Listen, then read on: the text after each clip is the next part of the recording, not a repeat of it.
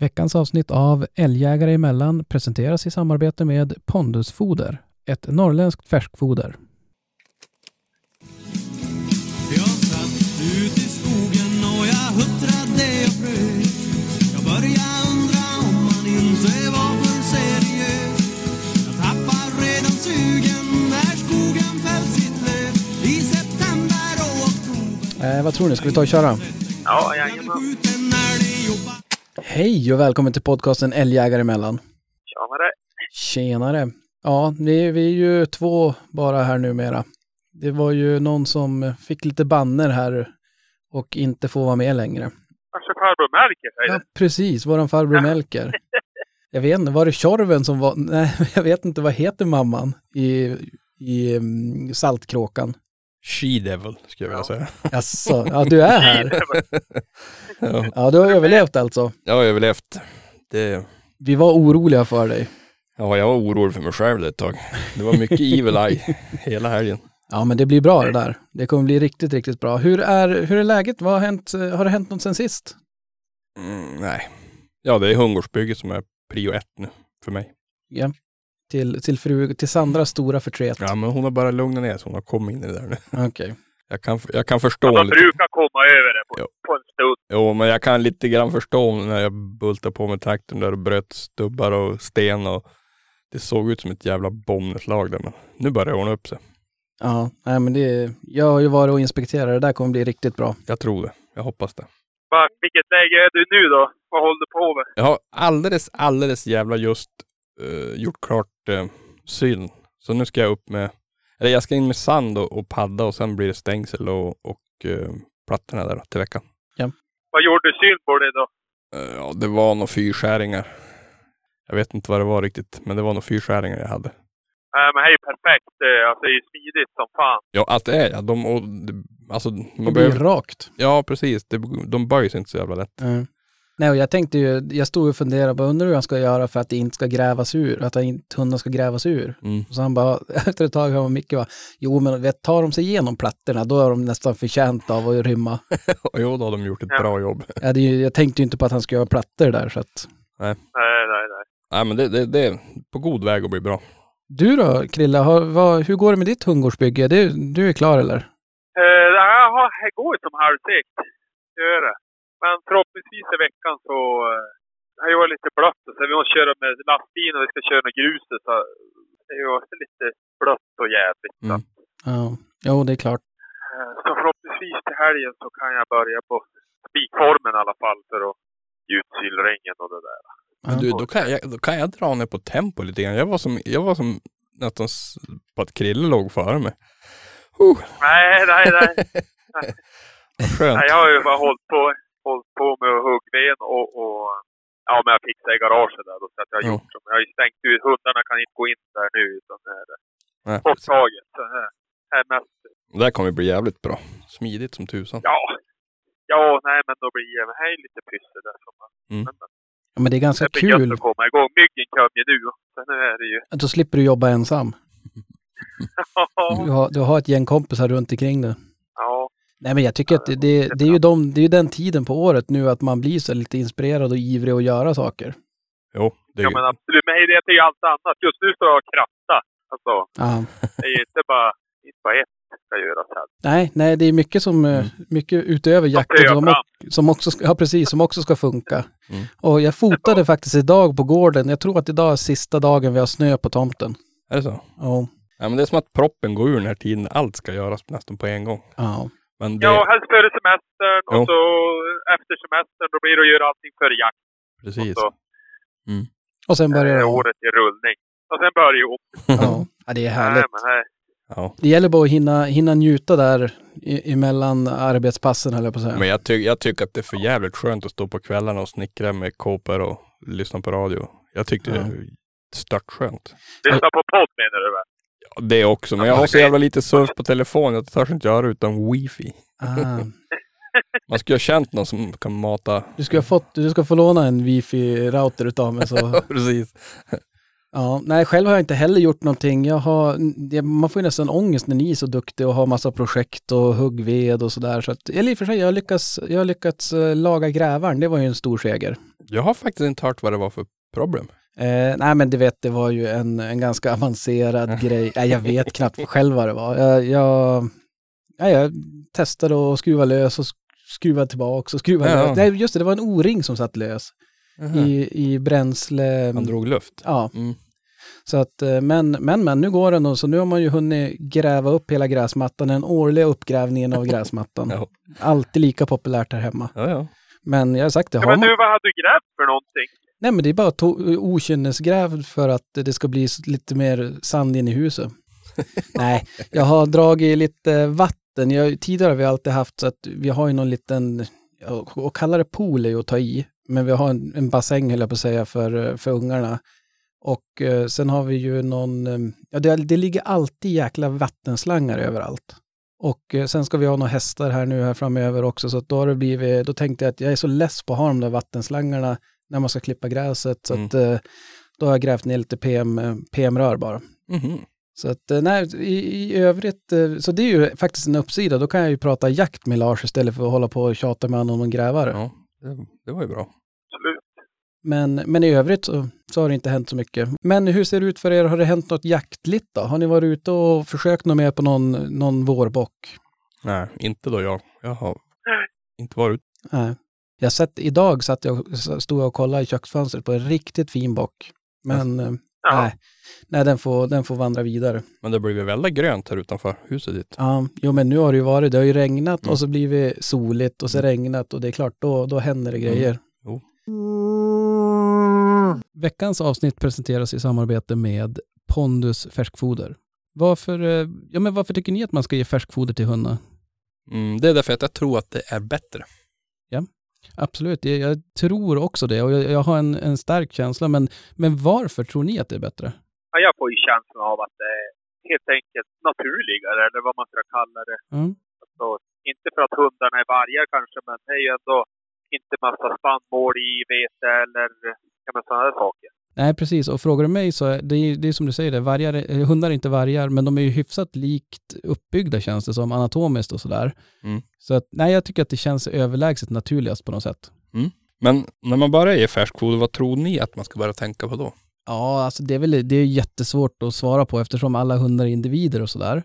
Men eh, ett byte kan man göra egentligen på flera olika sätt. Man kan fasa ut det och det beror lite grann på hur gammal en, en hund är. Mm. En, en äldre hund är kanske lite känsligare och nu, ja egentligen steg ett är väl att kolla hur mycket mat ska man ge? Mm. För det här är ju ett foder som är mycket energirikt. Mm. Så att det är ju inte bara samma, det är inte fem eh, deciliter eller någonting, utan eh, man måste kolla det. Och man brukar säga att en normal, en vuxen hund med normalvikt ska äta ungefär 2% av sin kroppsvikt i färskfoder. Mm. Och jag har ju faktiskt eh, kollat nu på Jax och han vägde 24,5 kilo. Och eh, med lite enkel matematik så skulle jag hamna strax under 500 gram per dag, vilket en korv är. Så jag kommer helt enkelt göra det lätt för mig där att eh, splitta så att de får en halv korv morgon, en halv korv på eftermiddagen eller kvällen. Och själva taktiken av bytet tänkte jag att jag kommer göra som så att de första två dagarna, jag kommer försöka byta på en vecka. Eh, och jag kommer göra det nu eftersom då har jag lite koll på, eftersom han går ju alltid i koppel nu, han är ju aldrig lös och jagar så jag inte har koll på han. Så att, vilket gör att jag också kan ha lite koll på avföringen och se, ja men självklart kommer jag hålla koll på det, det allmänna måendet också. Men min plan är i alla fall att jag ska under de två första dagarna smyga in lite färskfoder, ungefär en fjärdedel. De tre kommande dagarna så kör jag 50-50 med färskt, eh, färskt och torr. Och sen, sen då två avslutande dagarna på den här veckan så kör jag en fjärdedel torr och resten färsk. Och så sen när den veckan är gått, har gått, om det inte jag ser något eh, på allmänmående eller att man får eh, avföringen blir dålig eller något sånt där så tänker jag då gå över till 100% färskt. Men det är som sagt, är man osäker, har man en hund med känslig mage så fråga en, en expert. Men Micke, hur, hur tänker du när det gäller varpen då? Mm, jo, min tanke är att låta han bo in sig typ en vecka hos oss. Ja. För att senare, vecka två, typ gå över på Pondus Junior har de. Ja. Det är ett valpfoder. Och jag tror att det där är inga problem för att valpmagar är mycket mer tåliga än en vuxens. Ja, ni verkar ju ha läst meddel på poddesfoder.com. Det känns som ni är jävla experter. Ja, absolut. Jo, nej, men och det vet ju alla som lyssnar att vi är ju. Nej, vi, vi skämt åsido, vi har, det är klart vi har varit inne på pondusfoder.com och det tycker jag ni också ska gå in där och, och läs mer och se. De, har, de är väl, verkligen duktiga på det här. Vi säger tack Pondusfoder. Tack, tack. Tackar. Nej, så jackligt har det inte hänt så mycket. Däremot så har det ju hänt en del eh, podd, poddlikt. Mm. Som ni kanske hörde här också i början. Det är ju, som ni, som ni har märkt så har vi startat ett samarbete faktiskt. Och det känns ju jättekul. Jävligt roligt.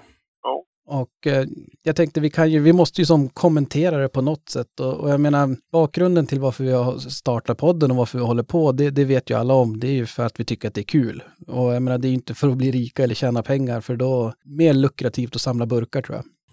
Ja, Men, eh, nej, men vi, vi gör ju faktiskt det här för att vi tycker att det är svinkul. Sen är det ju så att det kostar en, det kostar en del att, att, att hålla på faktiskt. Mm. Så att eh, där ser vi väl vi- vissa möjligheter att vi ska kunna genom att ha samarbeten och samarbetspartner kunna hitta på mer roliga saker Mm. och eh, ytterligare kanske fixa lite kvaliteten på ljudet och så vidare. Mm.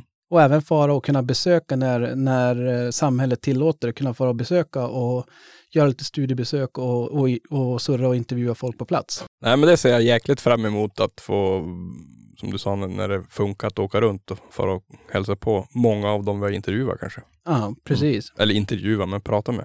Ja, så att det, det är ju därför egentligen eh, vi, vi har börjat nu med, med ett samarbete med Pondusfoder och eh, ja, det, jag tycker det känns jätte, jättekul. Och Mm. vad ska vi säga om Pondusfoder? Ja, men det är ju ett, eh, ett norrländskt färskfoder Mm. och de har ju tillverkat foder nu i hundfoder i ja, men över 20 år och de använder bara svenska råvaror Mm. Och eh, de, de titulerar sig själv ett norrländskt färskfoder. Mm. Och det måste man ju gilla. Absolut, jag tror stenhårt på det där. ja. Och eh, det är ju som sagt, det där vill jag ju förtydliga också, att när det gäller när det gäller våra hundar så är det ju så att vi ska ju inte ge dem något vi inte verkligen trodde och tyckte var bra Nej. för alla pengar i världen. Så att det, det är, eh, det här är ju för, först och främst ett kvalitetsfoder. Mm. Och sen att de vill vara med och, och samarbeta med oss i podden, det gör det ju ännu roligare. Absolut. Men men, nog om det här och nu. Ni kommer säkert få höra mer om, om det samarbetet. Mm. Sen har vi ju faktiskt en gäst. Det börjar vara dags nu. Vi har haft två program utan någon gäst. Mm.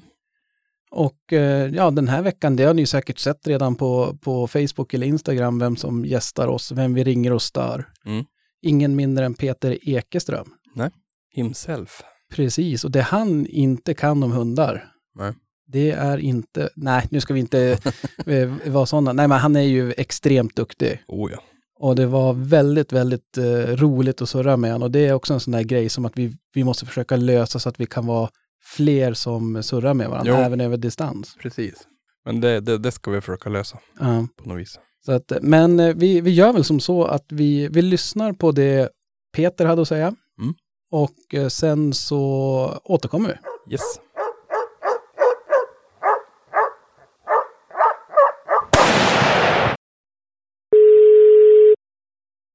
Ja, Peter. Ja men tjenare Peter, det är Daniel från Älgjägare emellan här.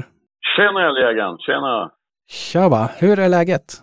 Eh, det är bra, absolut. Det är kanonbra.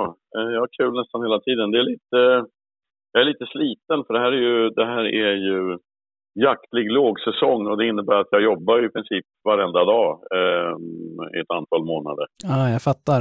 Och det förstår, då förstår du ju varför. Det förstår du varför. Ja, precis. När, när det är lågsäsong på, på jakten, då är det högsäsong på jobbet. Exakt. Och tanken är att det ska vara så mycket högsäsong på jobbet så att eh, när jaktsäsongen börjar sen, då, är det, då blir det inget jobb alls. Det är liksom grundtanken som jag har levt efter i många år nu. Ja, det låter ju magiskt. Men det är klart, jag förstår att det blir slitigt. Ja, men det är samtidigt, jag, jag tröttnar inte riktigt för att det, jag jobbar ju med människor och hundar och människor och hundar de är ju aldrig likadana från gång till gång. Så att, eh, det är en grej som jag har tänkt mycket på i mitt jobb. Jag jobbar ju, man kan ju säga att jag är professionell hundtränare men, men jag vet inte vad det är riktigt eftersom jag har hållit på med det här i 25 år. Eh, och jag blir bättre och bättre på det jag gör för varje säsong som går. Och det måste ju betyda att ingen blir fullärd. Nej. Eh, det är ganska häftigt, just när det gäller hundar. Också människor i och för sig. Att Och läsa människor. För det jag gör handlar ju mycket om att läsa människan bakom hunden. Men man, det är alltid intressant kan man säga. Man lär sig alltid någonting nytt varenda dag man jobbar. Ja, det kan jag tänka mig. Att det finns så många, så många olika individer och kombinationer och, och det som du säger där, just det där med att eh, jag- jag låg och funderade på det där häromkvällen att eh, är det hundarna du tränar eller är det människorna du tränar? Ja, ja yrkestiteln är ju hundtränare. Men eh, hundarna brukar väldigt, väldigt sällan vara, ett, eh, vara liksom ett, en tröskel kan man säga. Utan det gäller ju att få, det gäller ju att få människor. Föränd, förändrar man människans beteende, förändrar man människans eh, fysiska beteende framförallt, då, då får man alltid ett förändrat svar tillbaks från hunden. Eh, så, så det jag gör är ju egentligen att jobba med människor. Då. Eh, fast det kan man inte säga egentligen för att jag har ju ingen pedagogisk eh, utbildning eller något. Men visst är det så. Visst är det människan man jobbar med. Ja, ja nej, men det är, eh, det är väldigt spännande och vi kommer ju prata ganska mycket hundar misstänker jag. Men jag tänkte nu, i och för sig så tror jag nästan alla som, som lyssnar på oss vet och har ganska bra koll på dig. Men om det mot all förmodan skulle vara någon som, som inte riktigt vet vem du är, hur, hur skulle du presentera dig? Vem, vem är du? Ja, jag, jag blir mer och mer, jag, jag är 63 bast nu så jag blir mer och mer osäker på det, på det på svaret på den frågan. Men, men det korta svaret är egentligen att jag, jag är, jag är, jag är jakt slash hundnörd. Och har liksom haft det som, som yrke kan man säga i olika varianter. Och allt som har med jakt och hundar att göra i, på heltid i 25 år. Um, och innan dess så var det ju en väldigt stark hobby kan man säga. Uh, så det, det, det är den jag är. Och sen gillar jag, jag gillar ju allt. Det är lite kul att du ringer mig för att jag menar, ni heter ju älgjägare emellan och jag vill ju inte påstå att jag är älgjägare. Nej. Jag menar, jag, visst, jag, jag jagar ju älg med mina hundar. Visst, det, det har man ju lärt sig ett och annat om hur det funkar. Men, men jag är ju generell jakthundsförare kan man säga. Eh, just nu har jag ju bara spetsar, men det, det är ju det är för att den jakten är Formel 1. Alltså får du, får du jämthundar och skälla björn, då, då, är vi, då är vi hemma. Liksom. Det, är, det är det ballaste man kan hålla på med. Men, men, men jag har ju haft eh, spaniels under bössan och apportörer och kortdrivare och spårhundar och ja, du vet. Alltså, Ja. det är själva grejen med hunden, att det är hund, samarbete med hunden och upplevelsen när man när poletten trillar ner hos en ung hund liksom, och det bara fullkomligt lossnar. Det är ju som en, ja det slår ju allt eh, som finns för mig. Ja, Så det, det, det är liksom inte inriktat på, på något. Det råkar vara så att jag får lägga händerna på en hund. Och så råkar det vara en viss ras då, fast jag tycker att det är en ball hund eller det är något problem med den eller någonting. Och sen så börjar jag jobba med den hunden och så låter jag hunden visa hur den vill jaga och så anpassar jag min egen jakt till den hunden. Så kan man säga. Så att jag är allätare när det gäller hundjakt. ja. Jag tänkte att eh, vi brukar lite skämtsamt beskriva oss själva som amatörnördar. Dig skulle man nästan kunna kalla expertnörd då. Ja, men alltså, ja, absolut. Det, det, det finns ju de som gör det, men, men eh, alltså, man blir coolare och coolare när det gäller det här ju äldre man blir. Alltså, det gäller att förhålla sig. Om man lyckas behålla en ödmjukhet inför det man håller på med, då blir man också bättre och bättre på det man gör. Så tror jag eh, faktiskt. Ja. När jag var, när jag var typ 27, då, visste, då trodde jag att jag visste hur läget är. Liksom. Då, då var man rätt stadig i sina åsikter och, och för varje år som trillar på sen dess har man blivit mer och mer återhållsam med att kalla sig själv expert. Men visst, det är mitt yrke så fine. Eh, lite specialiserad är man ju. ja, vi ser dig i alla fall som en expertnörd. Ja, ja, men alltså jag gillar uttrycket nörd. Jag gillar uttrycket nörd Ja. faktiskt. Det, jag har ett exempel på det. Vi har, ju- jag har en podcast tillsammans med min kompis veterinären som jag jagar mycket med. Och vi svarar ju på frågor om jakthundar och ur alla perspektiv. Men när vi plockar in gäster, då gör vi lite som ni gör. Det vill säga, vi hittar nördar. Igår spelade vi in ett avsnitt med en rävjägare. Eh, en rovviltsjägare alltså, en- hundförare. Och han är så fruktansvärt nördig på det där så att vi spelade in en timme ungefär och sen satt han kvar och det blev ju för fan midnatt innan vi lyckades avbryta det här samtalet och då pratade vi bara rävar. Alltså, Ja. eh, det är häftigt med vår bransch, jaktbranschen, för att det, den är så sjukt bred. Jag har skjutit kaniner på Gotland och jag har skjutit ripa på, på kalfjäll och jag har jagat eh, knipe på Åland och, och du vet, eh, rubbet. Så att man vet ju ganska mycket eller ganska lite och mycket man ska säga. Eh, Jag har testat på det mesta, men jag, det jag kan, det jag vet att jag kan, det, det är där jag satsar liksom, om du förstår vad jag menar. Om någon kommer till mig och säger att jag vill eh, få fram en stående fågelhund. Eh, visst, det skulle jag kunna fixa, men det är bättre att jag tipsar den hundföraren om, om specialister som bara gör det, som kan det där rakt igenom. Liksom. Ja, ja, nej men eh, så är det ju. Och, och där ska vi, jag ska säga det också att vi, vi du behöver inte ut, eh, utge dig för att vara expert och, och jag tycker att just när det gäller hundar så man ser ju, det är många grejer som funkar. Det finns många vägar, jag brukar säga att det finns många vägar som, som bär till Rom, men inte alla och eh, alla har ju sina egna vägar. Och, men det, det, det som jag har lagt märke till är att du är ju Ja, men du är väldigt framgångsrik och du, du har ju inte bara hundträning och kurser, du har ju podden och du har ju även skrivit gäng böcker väl? Ja, visst. visst. Eh, jo, alltså absolut. Det, det går ju bra. Jag tycker att det är jättekul. Det rullar på. Det, jag har massor med jobb så här års och så där. Så det, visst, det blir ju... Men, men jag, brukar, jag brukar faktiskt säga det efter en, efter en kurs. Man har 18 ekipage liksom med stövare och kareler och drevlar och alla möjliga raser. Och så håller vi på två dagar och så tycker de att det här var fantastiskt roligt och bra. Då brukar jag säga det att fine, nu har ni träffat mig. Nu ringer ni in andra instruktörer som jobbar på ett annat sätt. Så många ni bara hittar. Och sen plockar ni russinen ur kakan. Liksom. Gör, plocka med det som passar just er. Ja. Och så sätter man ihop ett eget sätt att förhålla sig till sin eller sina hundar. Det är då det brukar bli riktigt bra. Eftersom vi är olika som personer, olika som människor. Ja, nej men det, det köper jag. Det låter ju väldigt klokt. Sen tror jag det blir många russin ur din kaka tror jag. ja, jag hoppas det. Så är det. Men sen är det ju det här med att vara älgjägare. Nu, nu när jag har liksom vinklat in på, på, på älghundar ehm, och, och um, lyckats få fram ett par som funkar skapligt bra, liksom, då, då, eh, då nördar jag ner mig i det. Jag nördar ner mig i det. Alltså, hur, hur funkar älgen i huvudet och, och du vet allt det där. Då, då stannar jag där tills, jag, tills det börjar funka för mig, om du förstår vad jag menar. Ja. Och det som jag tänt på nu, jag hade turen förra året att, att få jaga björn tillsammans med en, en väldigt, väldigt duktig människa som är duktig på att läsa björn alltså. Det vill säga, alltså. Så vi släppte på frisök i augusti förra året och då visade det sig att jag har två jämthundar som skäller björn. Och då, då, då, då växlar jag in på det spåret. Liksom. Nu är det bara björn. Jag har läst in mig på allting och snackat med alla som kan någonting om björn. För, för då, det är liksom eh, på något sätt, eh, man, man går vidare, ja. ett, ett steg i taget. Ja, men det är ju det som är så roligt också, att det finns hela tiden nya steg att ta. Nya, och det är som du säger där, att du satt och pratade med, pratade räv igår. Mm. Och det är ju också, det är så jäkla kul just att prata med folk som är, ja men som vi säger här, nör, nördiga. Att de kan Mm. mycket och, och specialister, då kan man alltid, ja men plocka lite russin i deras kaka också. Precis, och, jag tycker så här, nörd, att begreppet nörd i våran bransch, i våran nisch, det, det är ofta människor som tar reda på så mycket som möjligt, men sen börjar de prova eget. Precis. Förstår du? Man, man tänker utanför boxen liksom. Är det någonting man har lärt sig som inte funkar hundra, ja men då börjar man tänja på de verktygen och peta in egna tankar och försök. Och så. För en, någonting jag har lärt mig genom åren är att om man gör någonting med en hund Ja. som inte fungerar, då ska man fan inte göra om samma sak. Nej.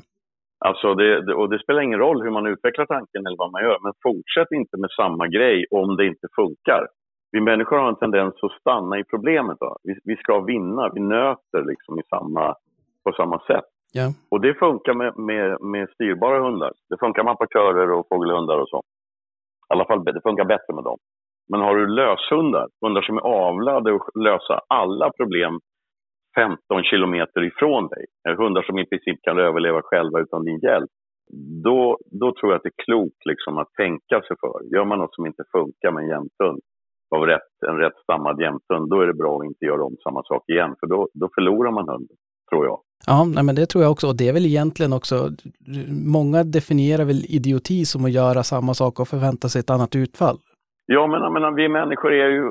Alltså vi människor, alltså jag är fascinerad över människor, arten människa, för att vi är ju fan jordens härskare liksom. Vi bygger datorer som är små som knappnålshuvuden och vi, vi åker till månen och bygger hus och allt möjligt. Men, men vi är fan direkt korkade i vissa lägen alltså. Ja, ja. Eh, vi- liksom tittar på en hund som om den har gått Tekniska högskolan och börjar prata. Jag brukar säga det, du kan fan inte prata pedagogiskt med en tysk jaktterrier. Eh, utan du måste först ta reda på hur funkar den tyska jakttärgen i huvudet. Ja. Och sen tränar man hunden efter den kunskapen. Det är ju det smarta. Ja, nej men så är det. Och jag tror att vi, vi kommer säkert eh, prata, eller vi kommer prata jättemycket hundar, men jag är lite nyfiken först och främst. Du sa det att du inte, du ser dig själv inte som en älgjägare per se, men kommer du ihåg första älgen du fällde? Absolut. Eh, jag var ung då och eh, den kommer jag aldrig glömma. För att, jag, hade varit med, jag var med jättemycket under jakt när jag var barn, när jag var pojke. Ja. Framför, jag kommer ju delvis från Värmland och så. Men när den där gården såldes och eh, liksom den, den mattan rycktes undan från mina fötter, då, då bodde jag i tio år i Stockholms innerstad hos min mamma. Jag bodde hos mormor uppe i Värmland. Ja. Eh, och då, det hade liksom ingen koppling till jakt överhuvudtaget. Och jag ändrade mitt liv där. Men sen långsamt så började det liksom öppnas dörrar på, på lite olika sätt. Genom kontakter och på andra sätt. Och när jag fick chansen då drog jag rakt ut i Östergötlands skogar liksom och började och, och liksom tog igen de här tio förlorade åren och blev 100% jaktnörd på riktigt. Med hundar och jakt och vilt och sådär. Och, och det, i princip det första som hände då, det var att jag, jag sköt eh, en älg. Första älgen i, ja, vi ska, vi ska inte prata om vad som hände innan jag var 15 år, för det är preskriberat. Men den första älgen i vuxen ålder, Ja.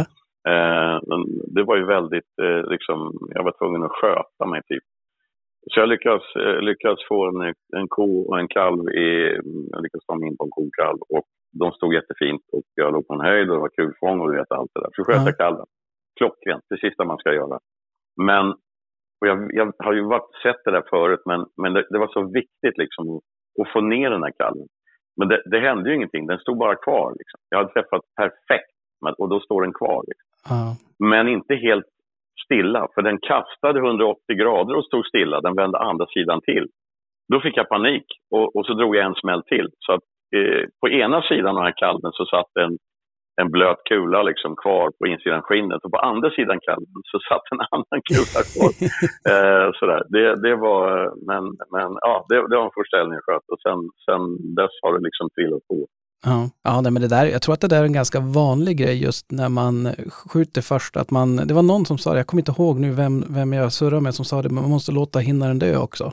Ja, visst. Men när man, nu för tiden så vet du ju liksom, jag jagar väldigt mycket, jagar väldigt mycket och, och hundarna är alltid i fokus. Alltså en, en bra dag behöver inte innebära ett fält vilt för mig, men ofta skjuter man ju. Alltså det, det blir ju så, ju, ju coolare man blir i skogen desto fler chanser får man. Men, och, och nu vet man ju liksom innan man, det här känner du säkert igen också, man, man vet, alltså när man trycker av så vet man om man har gjort rätt. Ja, Alltså det, det, det liksom, du behöver inte mata in i patron en gång. Alltså det, just, just i det, det här ögonblicket. eh, Och det där kan man ju leka med. Jag jagar väldigt mycket vildsvin eh, och, och, och eh, då kan man, då kan man liksom känna den känslan just som man ska trycka av. Och är det så att man inte har den känslan, ja, då, då trycker man inte av. nej. Om du förstår vad jag menar. Alltså man, man liksom bollar med sitt eget, eh, med det som finns i ens eget huvud liksom. ja och det, det som verkligen, det sitter som i, nästan i ryggraden skulle jag nästan vilja säga. Att det, Exakt. exakt. man behöver inte ens tänka på det, utan det är så här instinktivt, känns det, känns det bra? Ja men, det är som du säger, när man, när man har tryckt av, då känner man ju direkt, fasen, det där skulle jag inte ha gjort. Och det är klart, ju Mm. mer rutinerad man blir så, så hinner man ju känna den känslan innan. Innan, Man, precis. Ja, men alltså, det, det där tycker jag är helt intressant. Alltså, nu är det lite hokus pokus-prat här också, men, men det finns ju väldigt mycket i våra huvuden, i ditt och mitt huvud, som vi, som vi inte kan styra över kan man säga. Det, det är liksom rullar runt bara i skallen. ja, Men, men om, man, om man försöker lära känna sig själv i, i laddade situationer, liksom, du vet, så. Ja. då kan man så småningom börja utnyttja den där känslan. Jag kallar det för magkänsla eller vad du vill. Ja. Eller, eller som, som vi här nere, alltså jag jagar ju väldigt mycket vildsvin med, eh, med mina hundar. Jag har ju två som är färdiga liksom. Den unghunden jämten, den, den ger jag fan i grisar med för den, den vill jag jaga annat vilt med först. Den ska bli färdig på det först innan jag börjar jaga vildsvin. Men, men de som är färdiga, de, jag jagar mycket i skärgårdarna från, från där jag bor, i söder, Söderköping och söderut, hela, hela östkusten ner. Eh, och det är vassar och tätningar och slånbärsbuskar överallt. Och lär man sig hantera det där påslaget man får, det adrenalin man får, då vet jag också att nej, nu vill inte jag gå in i vassen här för att jag är inte på hugget ja, precis. Och då minskar ju alla problem egentligen. Att man inte känner sig tvingad att vara, vara liksom, du vet, prestige och påtryckning, grupptryck och massa skit. Sånt som Mm. man släpper mer och mer på ju mer rutinerad och ju, ju äldre man blir. Och det är därför tror jag, det är ett skäl till att mina hundar nu för tiden ytterst, ytterst sällan blir skadade när vi jagar vildsvin. Eh, därför att jag avvaktar situationen och, och gör grejer liksom taktiskt och inte hetsigt. om man säger.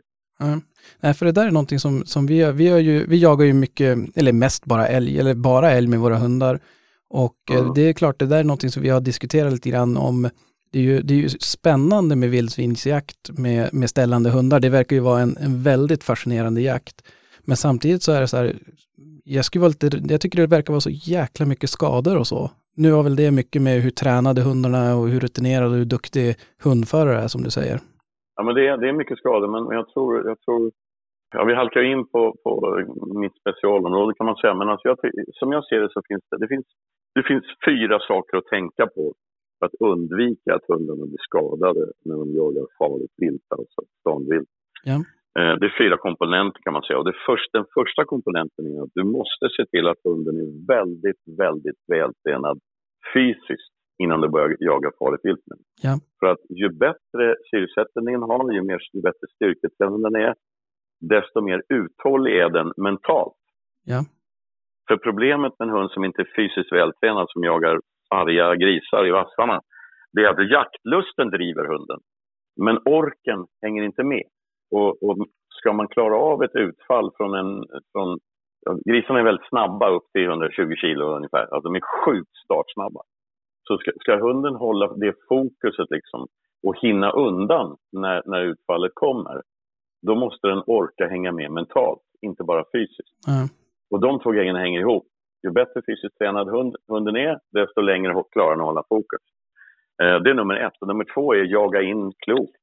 Jaga in hunden klokt. Kasta inte in en 12 månaders hund i vassarna. Liksom. Det, är, det är bäddat för problem. Ja. För den är inte mogen i huvudet. Den kan inte läsa situationerna tillräckligt snabbt. Så, så väldigt, liksom, ta det väldigt, väldigt lugnt med unga hundar. Det, det, det vinner man på. Och så komponent nummer tre, det är jaga taktiskt. Okej. Alltså det vill säga om en ung hund, om en 18 månaders gråhund bankar vildsvin 130 skall i minuten i någon trång tätning, ja men låt den stå först. Låt den få kontroll och se till att viltet lugnar ner sig. Det är ingen skillnad. Alltså, så gör ju ni när ni jagar älg. Ja, ja. Om hunden får upp en älg och, och får stopp på en skenälg, den lyckas liksom få stopp på en älg, ja då springer ni inte in efter 15 skall för att skjuta älgen, utan ni låter ju hunden skälla fast sig kan man säga, eller lugna Precis. ner allting. Sen börjar man jaga. Tyvärr är det så här nere att, att det, är ett sånt, det är ett ganska högt ställt krav på att en jakt är framgångsrik om det lig, ligger mycket vilt efter jaktdagens slut. Okej. Och det, och det blir ju hård press på, hundförare, hård press på skyttar och hård press på hundar. Liksom att det är så mycket vilt här nere så om man inte skjuter så är man en dålig jägare. Typ. Ja, det är ju trist. Ja, men det, och det är onödigt alltså. Och, och, det, och det leder jättemycket till skador. Alltså, och dessutom är det så att har du en ung hund som råkar ut för ett antal skador, då, då händer en av två saker. Antingen blir hunden grisren, alltså den, den, blir, den håller alldeles, alldeles för långa avstånd och den, den till och med blinkar för vildsvin. Eller också blir den arg på grisarna. Det är inte alls ovanligt att en hund som blir påsprungen ett antal gånger och sprättad två gånger, han blir förbannad på grisarna. Då ger han sig ständigt in i kamp med grisarna och då kommer det ännu mer skador. Och dessutom, dessutom kan du inte skjuta grisen om hunden hänger i den. Liksom. Ja. Nummer fyra är skyddsväst. Ja. Alltså för, ofta är det så, men tänker du, tänker du vildsvinsjakt, eh, någon köper en, en, eh, du vet, en blandras från Sörmland eller någonting och målet är att jaga gris. Det första man gör är att köpa en skyddsväst. Ja. Och så tror man att det är lösningen. Liksom. Men det är de andra tre komponenterna först som jag värderar mycket, mycket högre. Skyddsvästen är det sista eh, hjälpmedlet, liksom, som jag ser det. Ja. Där, där finns det väldigt många som har en annan åsikt, men för mig är det, är det så. Ja, nej, men det är, väl, det är väl egentligen ganska logiskt om man tänker lite grann om jag försöker, eh, försöker mig på en liknelse med, med trafiken. Alltså det är ju så här, det är inte bara att kunna ta på sig bältet och är du säker, utan det viktigaste är ju att du, du lär dig köra och att du, du vet hur du ska köra. Och det är lite grann samma sak med hundar. Om, om du lär, om du jagar rätt och lär hundarna jaga rätt, ja men det är klart, man ska ju ändå ha bilbälte på, det kan ändå vara bra, men det är inte det som är det, första man ska göra, tänker jag. Nej, men, men det är ju samma där. Jag har en kompis som, eh, eh, som lär, eh, eller som vässar eh, unga polis, polisers eh, bilkörande. Ja. Eh, jobbar som instruktör. Och han säger att det tar, enligt forskningen så tar det 2000 timmar innan man blir duktig på att köra bil. Du måste köra bil i 2000 timmar innan du kan köra bil ordentligt. Ja. Så att eh, ju, ju mer man tränar på någonting desto bättre blir man. Det gäller oss, det gäller hundarna, det gäller jaktutövning, you name it. Så det är Mm. så det funkar liksom. Men jag skulle vilja lägga till där att de måste också ha feedback på din träning. Annars kan du stå och träna på fel saker och vänja in ett felaktigt bilkörning, tänker jag. Ja, ja, visst, visst. visst. Tänker du på injagning och sånt eller? Ja, jag tänker, ja precis, både, både när det gäller egentligen vad som helst, om, om man tar, det var ju väldigt på tapeten här för ett tag sedan att man skulle göra något 10 000 timmar, då skulle man bli expert. Mm. Och jag tänkte det att i sådana fall måste ju det finnas hur mycket golfproffs som helst. För hur många, alltså många dri, alltså brinner ju lika mycket för sin golf som de gör för, vi gör för våran jakt. Och jag tänker bara, fasen att de inte är bättre då. Men det är klart, om du står Mm. och spelar, om du står och svingar i 10 000 timmar, men du svingar fel, då kommer du bara vänja dig och göra samma fel. Mm. Och jag tänker att det är ju det som, där är väl kanske också en, en som din yrkesroll kommer in, att du, jag kan ju stå och träna min hund felaktigt, ja men som vi var inne på tidigare, som, som där jag gör egentligen samma fel hela tiden, bara nöter in fel, men det kommer aldrig ge någonting förrän någon kommer kanske utifrån och som kan se det, bara, men du, testa gör sådär, håll klubban så eller Mm. Mm. Mm. tjata inte massa kommandon utan börja med ett och få det funka. Jag vet inte, men just att man får den här feedbacken tror jag är, där, där ser man ju själv att det är alltid svårt där med självbild och se sig själv vad, vad man gör galet. Det är alltid lättare Ja, att se det hos andra. Visst. Ja, men alltså vi, vi, vi hjälper varann. Alltså vi, vi blir bättre på om vi samarbetar. Så är det ju. Ja, Absolut. Jag gör ju... Jag ska ju kunna det här med, med hundar, men, men jag kommer ju på mig själv att göra misstag som jag eh, liksom försöker få andra att undvika. Eh, så. Alltså det, det är ju så. Så är det. Mm. Vi låser oss i oss själva.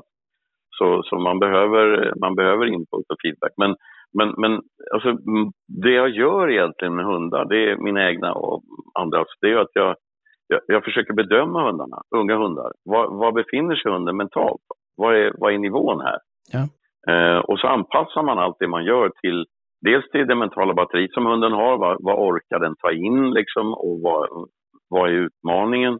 Jag har ett jättebra exempel på golvet här under bordet ligger en, en jämthund som just har fyllt två år. ja. När hon var 14-15 månader då hade hon två timmars ståndskall på björn. oj. Och då kan man ju tro att hon är färdig nu. Alltså, eh, jag menar, det är ju det är Formel 1, hon är klar. Men det är helt fel. Alltså. Jag, jag provade inte den här hunden förra året för att hon är, när, hon, när inte jaktpoletten trillar ner, då är hon en valp. Hon är otroligt valpig. Ja. Hon kan sticka ut på en söktur, hittar hon ingenting så kommer hon tillbaka till mig med en kotte på munnen, med i mun så ska vi leka. Jag menar, en sån hund vill jag inte ställa några krav på, utan det är fortfarande injagning. Ja. Den hösten som kommer nu när hon är då drygt, bra, präktigt drygt två år, det är den egentliga injagningssäsongen. För nu ser jag att nu börjar hon, nu börjar hon landa mentalt, nu börjar hon kunna kolla fokus, nu, du vet, eh, att hon börjar kunna ta in och läsa och värdera situationen hon hamnar i och inte bara valpflippa liksom. Trots Ja. att men hon, hon fällde ju älg när hon var sex månader. Ja. Så att det finns ju i henne. Och mitt jobb är ju att bromsa mig själv och andra då. Så att man inte utsätter en sån jaktidiot som inte är mogen i huvudet för saker och ting. Som, jättemånga problem tror jag. Problem som du och dina kompisar kanske har med era hundar och jättemånga som har löshundar har diverse problem i jakten.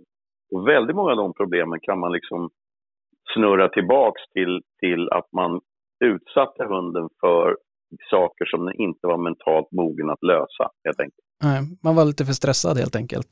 Ja, och att den inte tänker liksom. Den, den, den, ja, den, den kan inte... Alltså hundar gör ju en omvärldsanalys hela tiden. Alltså de, Mm. de läser ju om allt. De ska ju, vara, de ska ju varna och vakta och vad är farligt och inte farligt. Och då ser man ju på en ung hund att de inte har koll på den där omvärldsanalysen. Eh, ja, då utsätter man den inte för svåra mentala trösklar. Utan man väntar med det tills, tills man ser att det finns en mental stabilitet i dem. Ja. Ja, det, där, är- det är synd att, man inte, att det inte finns en, en, en direkt korrelation mellan storlek på hunden och eh, Ja. mental utveckling så att man hade kunnat Ja, lättare ja, se men, det. men att, ja, men 12 månader alltså, då är våra hundar helt färdiga fysiskt. Då Ja. kan du börja träna hårt fysiskt, då är de klara i kroppen liksom. Och jag har fan inte träffat en enda hund. Jag träffar ju typ 9000 hundar om året. Och jag har inte träffat en enda hund som är mentalt helt stabil förrän den är två och ett halvt, tre år gammal. Ja. Så att det finns en obalans mellan fys och eh, det mentala, visst är det så. Visst är det så. Det är en, en, fundering som jag har, som kanske inte har så mycket med det här att göra, men jag vet ju att det, det snackas ju mycket om vi människor, att, eh, att vi, framförallt vi killar mognar senare och är generellt kanske omognare än, än tjejer eller kvinnor. Är, ser du några likheter där mellan, alltså i, i hundvärlden, är tikar mognar, alltså mognar de snabbare eller finns det någonting, någon, någon, eh, något samband däremellan?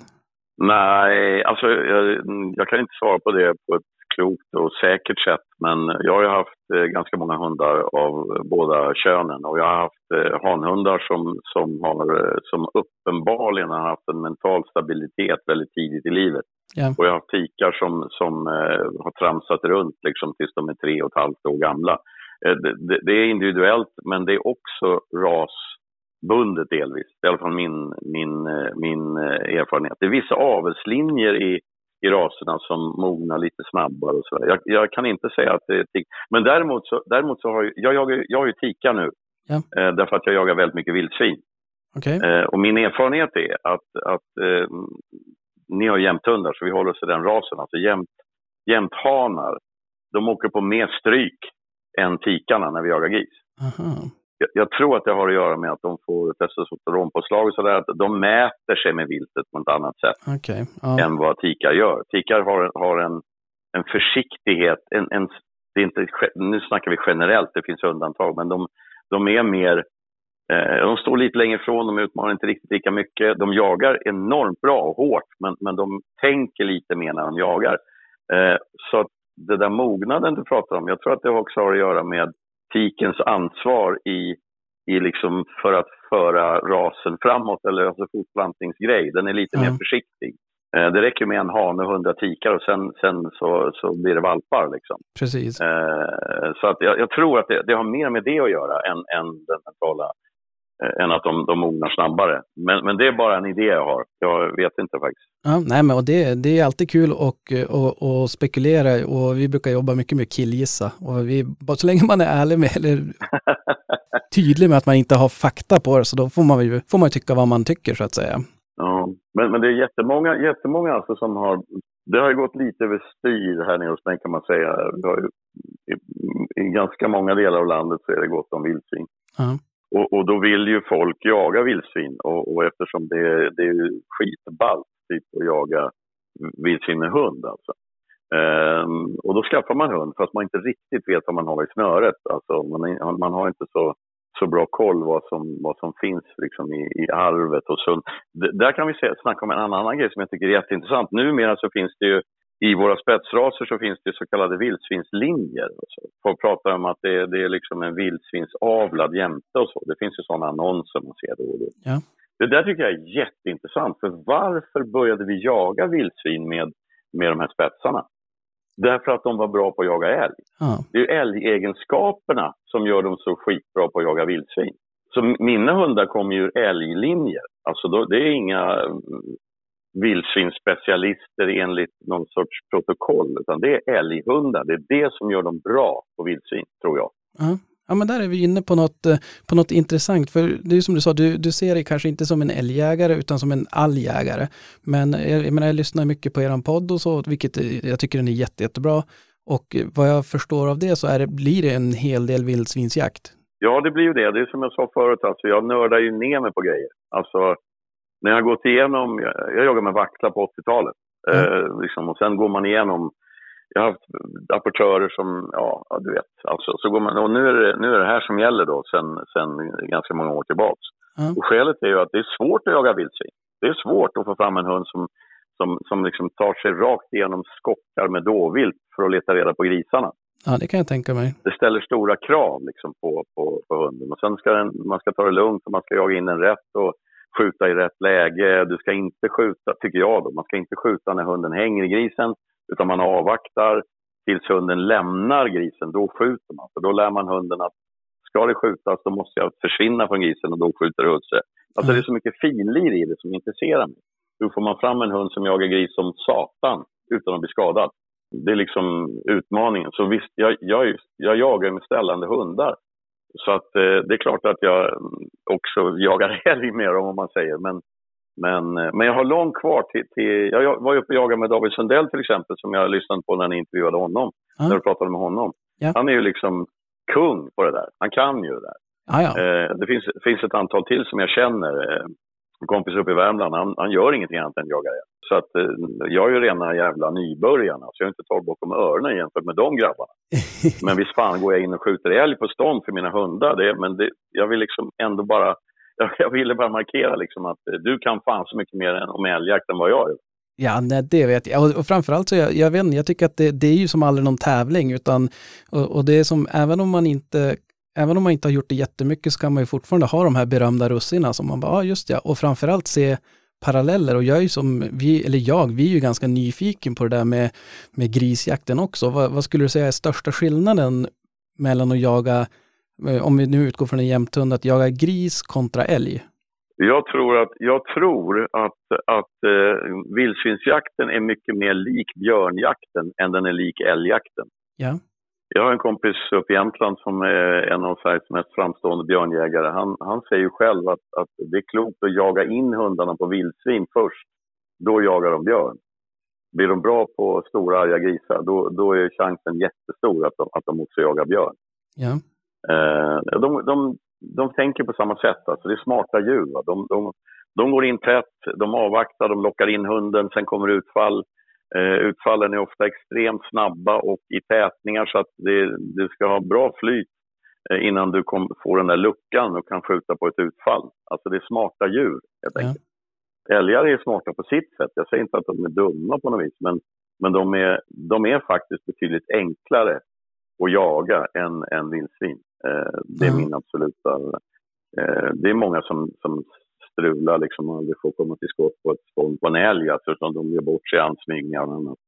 Men de flesta älgar som jag har skjutit för de här hundarna jag har nu, alltså de har ju skjutit på, på ja du vet, 25 meter och 40 meter och, och Ja. du vet, 15 meter. Men ett vildsvinsstånd i, i dagsljus, ja du får fan inte skott på dem på 15 meter alltså.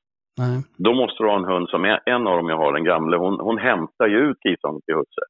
Då kan jag stå en bit ifrån, men ska du in på ståndet och skjuta, alltså då snackar vi närstrid. Alltså, det, det är en stor skillnad som jag ser det. Ja, det låter ju lite, lite läskigt också. Jag menar, en, en älg, den ser du ju oftast ganska bra och, och det spelar ingen roll om hunden är en meter ifrån. Oftast så är ju älgen ganska mycket större. Så att du kan ju ändå nästan ta ett säkert skott även om hunden skulle råka vara emellan. Ja, ja men, ja, men visst så är det. Där har du nästa grej som är otroligt svår. Alltså det, det, det, är, ju- det är ju, jag vet inte om det hände förra säsongen, men jag, runt där jag bor i min region alltså, så har det ju av misstag skjutits ett antal hundar under vildsvinsjakt. Ja, Eh, därför folk, folk får tunnelseende. Va? Grisen är farlig och du vet, är i samma höjd som hunden och man, man tänker sig inte riktigt för. Och, ja, eh, och så. Så att det, det är många risker inblandade. Men, men jag, jag, jag tröttnar inte på det för att det, vildsvin är smarta djur. Det är jättekul att jaga med. Men, men sen blir man ju bra, man blir bra på det man håller på med. Alltså jag har ju, en, jag var ju, har ett exempel, jag var ute och jagade med, med eh, en av mina hundar och så hade en kompis med mig som kommer upp eh, norrifrån. Han har ju varit ute, han har jobbat som fotograf i Jakt Sverige plus att han har jagat massor. Han har varit inne och plåtat, plå, ålat in utan vapen liksom och plåtat björnar på fem meter och sånt. oh, ja. Ehm, det är sånt som gör, ger mig, liksom, nackhåren reser på mig. Men, men när vi gick in på ett ståndskall liksom, i en fruktansvärd tätning och jag visslar till på jämten och då kommer hon så släpper jag henne igen och så gör jag så några gånger. Sen kommer grisen. Eh, och den sköt jag på en meter ungefär och han var bakom mig för att bara följa med och se hur det gick. När jag hade skjutit den grisen precis framför mig, då vände jag mig om. Då låg han fem meter bort. Han hade liksom bara ja, dragit ihop bara för att han hade chockad, trots att han inte är rädd för att gå in på björnstånd. nej. Så att det, det är inte, utan det är en vanesak helt enkelt. Man, man, man vänjer sig vid det. det, det jag såg faktiskt en film igår, en kompis som, som var ute med en tyst terrier i januari någonting och han blev ju uppjagad i ett träd av en stor vildsvinskalv. Ja. Så att det är klart att det, och det var, det var kamera på hunden så man såg underifrån när gubben klättrade upp i en, i en liten, liten gran. Så att det, det är klart att det inte det är inte riskfritt alltså. Men, men jag har jagat vildsvin med hund, den här typen av hund i 25 år ungefär. Och jag har blivit påsprungen två gånger. Ja. Och då jagar jag 120 dagar om året eller något. Så att riskerna är ju fruktansvärt små. Det, det, det är inte någon, de är inte generellt superarga, de här, de här djuren, vildsvinen. Och den här galten som jagade upp i ett träd, det var eftersök. Det var en påskjuten gris. Okej, ja. Då, då får man tänka sig för. Ja, men och det är väl också, det gäller ju de flesta sårade och trängda djuren är ju potentiellt Ja, ja, ja, eh, farliga. Att, eh, men jag tänkte det, om, om man ska prata, om vi, om vi ska återgå lite grann till, till hundarna, hur vill du att en älg eller en grishund ska jobba? Alltså om du tänker, Eh, om du ska få beskriva din optimala älghund eller grishund om du känner dig mer bekväm med det, hur skulle, eh, och hur den ska jobba i skogen, hur, hur skulle det vara? Hur långa sök vill du att den ska ha till exempel? Och, och hur mycket kontakt ska hunden ha med dig? Och sådana saker. Ja, okej, då, eh, då, blir det, då blir det liksom min bild av det här. Och jag, Ja. jag tror att de har ändrat provreglerna nu för, för älghundar, men Ja, det stämmer. jag vill inte att mina hundar ska komma tillbaka till mig och prata med mig innan de har hittat vilt. Släpper jag en jämthund eh, någonstans, då ska, vi, då ska hunden jobba tills den hittar vilt. Ja, Det, det, det, det är min ideala hund. Det, ska, det är bra också om de, tar, om de kan ta slag. De rotar, rotar i slag. Och liksom, och, och jag har en gråhund också. Hon är mästare på det där. Det är bara att släppa henne någonstans runt en foderplats. Sen tar hon ett kallt slag och sen, sen matar hon på där. Och sen fem kilometer längre bort har vi ståndskall. Ja. Ehm, så det är bra om de tar slag. Alltså. Och, och också av det skälet att det är mycket annat vilt här nere. Så att om det bara är ystert frisök liksom, och det reser ett rådjur eller en dov eller en kronrumpa någonstans, då är ju risken ganska stor att också en rätt injagad hund hänger på där ett tag. Den kan liksom inte låta bli, jaktlusten driver den. Men om man lär en spets att den ska jobba med slag och reda ut slag, va, då, då är chansen större att den struntar i, om den låser i slaget menar jag, alltså att Ja. den, den, den bestämmer sig för att här är det. Då är risken mindre att den störs av, av annat vilt som den springer på i skogen ja. Så att, och sen, sen är det ju det här klassiska, det som är min, hela min grej. Jag vill, ha, jag vill kunna ha inkallning på mina hundar. Ja. Det underlättar allting. Det, det, framförallt när jag väger gris. Jag, de flesta grisar jag skjuter för, för de två hundar jag har som är färdiga, de skjuter jag ju genom att hunden hämtar ut grisarna. ja, Och Har du inkallning då, så då kommer hunden till dig. Du skickar tillbaka den igen och så håller du på så där ett tag. Till slut, till slut så händer någonting. Alltså vildsvin, precis som björnar tror jag, kanske lite som björnar, de vill ha kontroll. Ja. Och om en hund står och skäller fem meter ifrån en gris i en vass eller en tätning någonstans, då är inte grisen pressad på något sätt. Den har ju full kontroll. Där står en hund och skäller. Det är skitsamma ungefär. Grisen har kontroll. Men om hunden tystnar och försvinner och så skickar man på den igen. Den kanske byter vinkel mot, mot, mot vittet. Det är bra också om de är rörliga på ståndet, men då byter de vinkel. Då kommer grisen så småningom bli irriterad. Antingen reser sig grisen ur legan eller lämnar ståndplatsen och trippar, smyger iväg åt andra hållet. Men 50% av gångerna när det gäller vuxna vildsvin, då följer grisen efter hunden. Därför att den vill ha kontroll. Var fan tog hunden vägen? Och står jag rätt i vind där, då har gjort, då får jag grisen i knät. Och, och mycket lättare att skjuta då än, än att försöka ta sig in i någon tät slånbärsbuske. Liksom. Du kan inte, ta, du kan inte överhuvudtaget lyfta en hand utan att grisen hör att du är där. Så att de två grejerna vill jag ha. Enorm självständighet vill jag ha hos mina spetsar. Enorm självständighet. Yeah. Men det är en balansgång. Jag vill också att de ska komma när jag ropar. Eh, det, är det, det är det jag värdesätter mest. Sen Ja. är det kul om de är tätskalliga och de är och allt det där. Sen har jag en sak till som, som du och dina kompisar väl känner till och det gör ju alla vana eh, liksom, spetshundförare. Det är att jag vill ha någonting i hunden som gör att hundens mål, det är inte enbart att stå och skälla på ett vilt på en ståndplats. Hundens mål är att få stopp på vilt. Ja. Det är därför jag har mina spetsar. Alla, alla hundar med jaktlust står och skäller på ett djur som står stilla. Vad jag vill är att de ska få stopp på viltet. Och, och det jobbar jag jättemycket med när de är unga. Jag skjuter inte, utan jag stöter. Så att de lär sig liksom, eh, att, att springa upp på sidan, irritera vi- viltet och allt det där för att få stopp på dem. För det är för många spetsar i södra Sverige som bara springer runt och vallar djur. Alltså. Ja, nej men det, det, det, det kan man ju känna igen, eller känna igen ska jag inte säga, men jag tänker att just det här att förmågan att få stopp och, och även förmågan att ställa i upptaget, är ju, det är ju någonting visst, som hela tiden återkommer när man pratar med, med folk om just vilka egenskaper och det är klart, det är ju jätteavgörande. Och speciellt på Norrlandsmarker, Ja, om det är stora marker, om den springer två mil bort, det är en bit att traska. Ja visst. Nej, men, nej, men alltså, ja, det, är klart, eh, det är klart att de ska ställa uppdraget. Det är liksom, så, så är det ju. Men, men, men jag har ju hellre en hund som, som, är, som är lite hetsig i jakten men som har förmågan att få stopp på viltet. För att, jag menar, du vet ju själv hur det är. Liksom. Det är inte helt enkelt alltid att komma in på ett stånd så att man får skottmöjlighet. Så att man får den där chansen man, man vill ha. Eh, utan eh, de här vilten vi jagar, de är oerhört varska. Liksom. Det är, Ja. De är mästare i att använda sina sinnen. Så att eh, du, du gör ett litet, litet misstag någonstans och stöter djuret, då vill jag att mina hundar ska få stopp på det igen. Så att, och ju mer du stöter för en ung jakttokig, eh, ja nu har jag, har jag snöat in på jämthundar men det är samma med gråhundarna. Ju mer du stöter istället för att skjuta, desto bättre blir hunden på det. Sen tror jag i och för sig att det är svårt att lära hundarna där. Där, där kommer vi in på någonting som jag vet att ni har pratat jättemycket om i er podd, som jag gladeligen lyssnar på. Det är det här med avel. Alltså. Ja. För, för vissa grejer kan man inte lära en hund helt enkelt. Det måste finnas med i arvet. Ja. Det tror jag. Och vilka grejer är det? Ja, det är framför allt, när det gäller ställ, ställande hundar så är det framför allt det. Förmågan och den, den ursinniga viljan att få stopp på vilt som rör sig. Ja. Det tror jag är svårt att lära en hund. Det tror jag de måste ha med sig, den genetiskt helt enkelt. Men jag kan ha fel.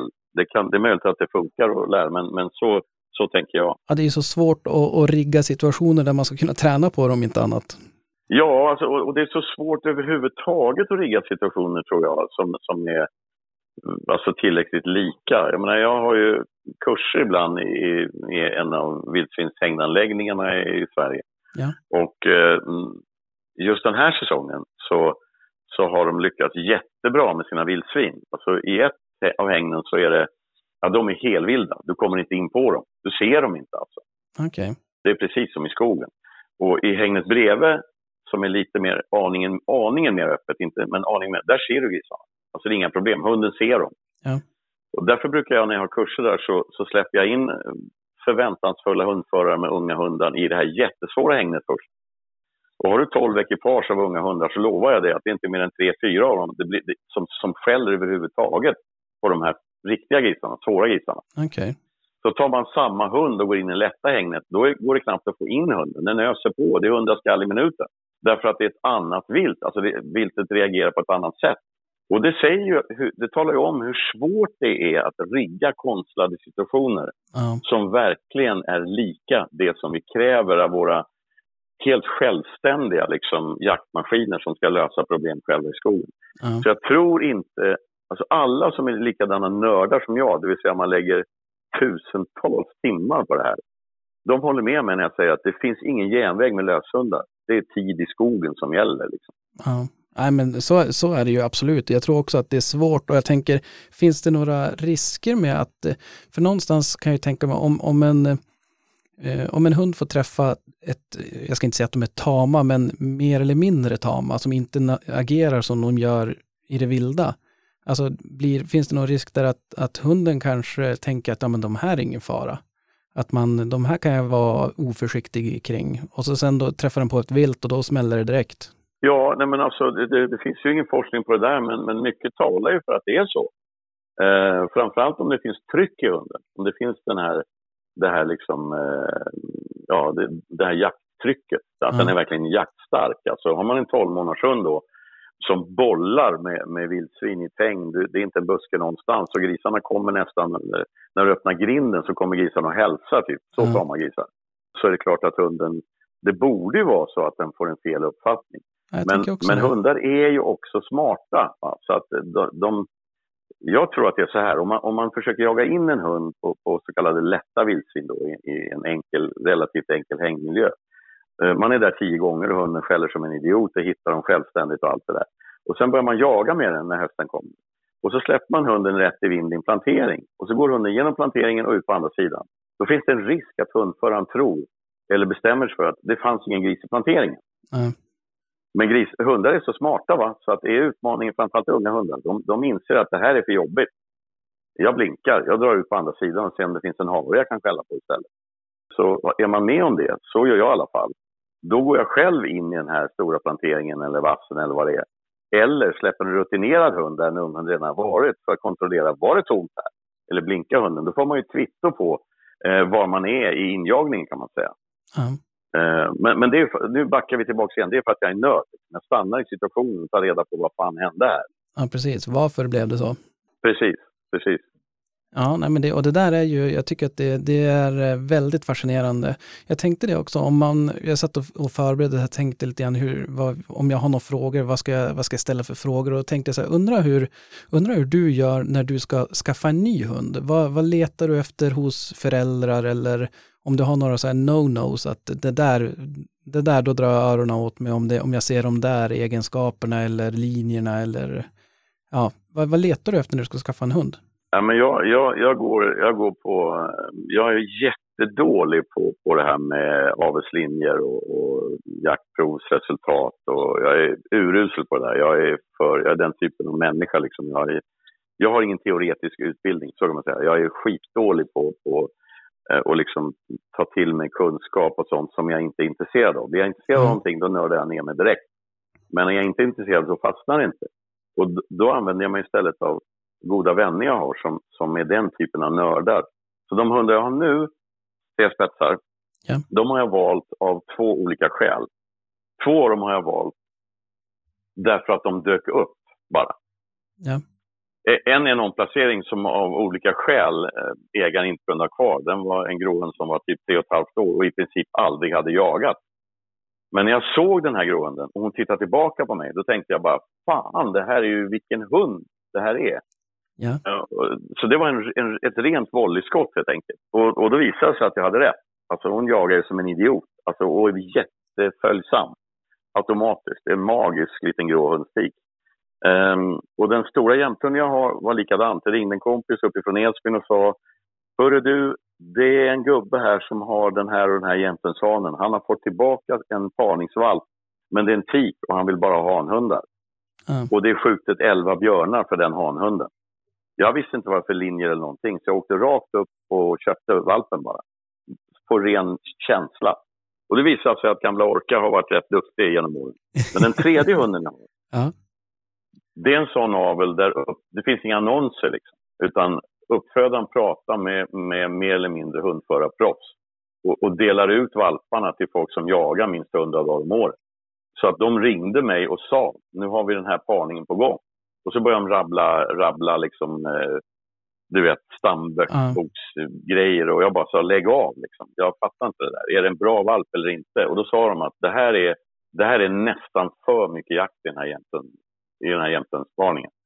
Och då sa jag, fine, då vet jag. Nu kanske jag har en hund som jag ska prova och du vet så. Ja. Så det är de två alternativen. Jag tittar, det är det jag tittar. Jag litar på andra människor eller på min egen magkänsla. Ehm, därför att jag är usel och helt ointresserad egentligen av jaktbussresultat och sånt. Ja. Det gäller ju att vara den man är. Jag tror att man vinner på, på att vara den man är. Ja. Hur är jag som människa? Och så tar vi det därifrån. Ja, men, och jag tänker lite grann också att jag menar, du är ju, du har ju kunskapen och, och förmågan och möjligheten att jobba ganska mycket med hundar och är duktig på det. Så det är klart, jag tänker så här, en omplacering, jag gillar ju tanken och konceptet med omplaceringar.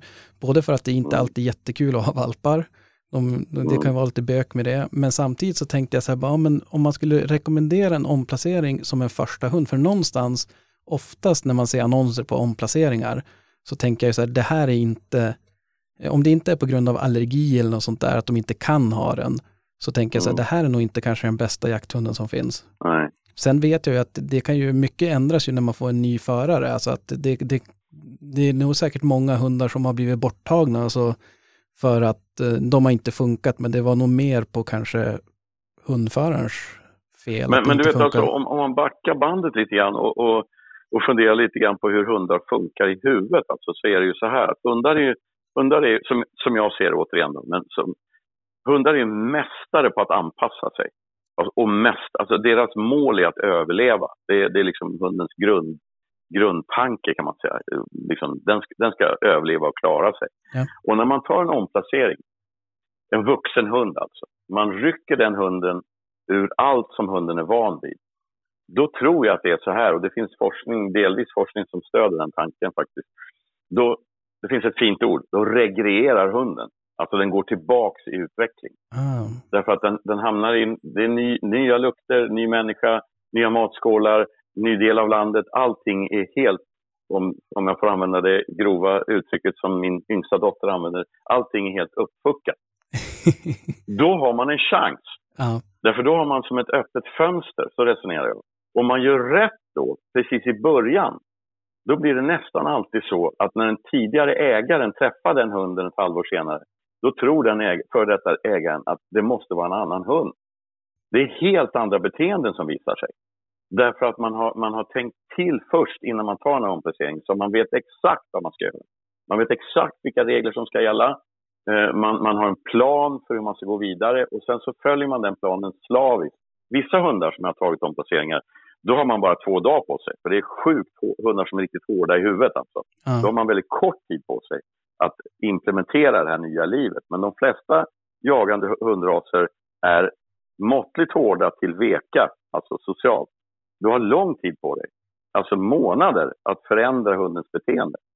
Det leder ofta till, alltså, nu är det hokus pokus igen här, men det leder ofta till, enligt min erfarenhet, att hunden börjar jaga på ett annat sätt än den gjorde hos den tidigare ägaren. Därför att, nu kommer det, den litar på dig. Hunden är ett flockdjur. Det gäller att vinna hunden. Liksom vinna hundens förtroende kan man säga. Då jagar alla hundar bättre. Ja. De jobbar bättre. Och, och det, det, vi snackar inte bara jakthundar, jag jobbar ju med tjänstehundar också. Det är samma sak där. Och om, om en tjänstehundsförare, en polishundsförare till exempel, ändrar sina beteenden och vinner hunden. Det glasklar kommunikation. Då kommer den hunden att arbeta bättre. Mer självständigt, mer frimodigt, mer själv, med bättre självkänsla. Det är jag ganska säker på. Just för att hunden är ett flockdjur. Ja, det är klart. Och det, när, du, när du säger det så, så låter det också väldigt, alltså det, eh, jag, jag köper det du säger, jag tycker det låter så logiskt också just det här med att eh, när, när hunden, om man rycker upp den ur med, med, med rötter och allt och så sen då in i en ny omgivning, ja men den vill pla- passa in och att då har man, då har man den här möjligheten att göra ett nytt första intryck, alltså att man får den här... Exakt. Det är som, en- det är som en öppen logdörr. Liksom. Ja. Du bestämmer. Det är bara att köra. Faktiskt. Men ofta gör ju människor som tar omplaceringar, eh, eller i alla fall, ja, alltså det är vanligt att, att tar en omplacering, då börjar du fråga hunden. Du vill liksom vinna hunden på mänskligt sätt. Mm. Eh, hur, hur mår du och vad vill du? Och jag vill att du ska tycka om mig. Du, vill du gå åt det här hållet? Ja, men då går vi åt det här hållet. Och har du då en självständigt avlad hund som är lite, har lite egen vilja om man säger, ja men då är ju hunden i centrum. Då är det hunden som bestämmer. Då bäddar du för framtida trassel. Eh, det tror jag. Ja. Jag gör likadant med valpar i och för sig. Jag gör precis likadant med valpar. Eh, att du ska följa mig, jag går fan inte efter dig. Du ska, du ska gå åt mitt håll bara. Då får man en hund som är uppmärksam på mig. Jag är centrum i hundens värld. Hunden ska inte vara centrum i min värld. Ja, precis. Eh, och det, det där hänger ihop med de här flockegenskaperna de har. De vill tillhöra liksom. De vill samarbeta. Om inte Ja. jag får hunden att samarbeta med mig, då får hunden mig att samarbeta med, det, med den. Och det är därför som alla jävlar som har löshundar ringer mig och säger jag vill ha god kurs i inkallning. ja, nej men då det där, det, det, du får nog göra en Norrlandsturné. Jag tror att det finns en och annan hund här uppe som inte inkallningen sitter med Ja, men jag gör det. inkluderat. Alltså jag har mängder med kurser norrut.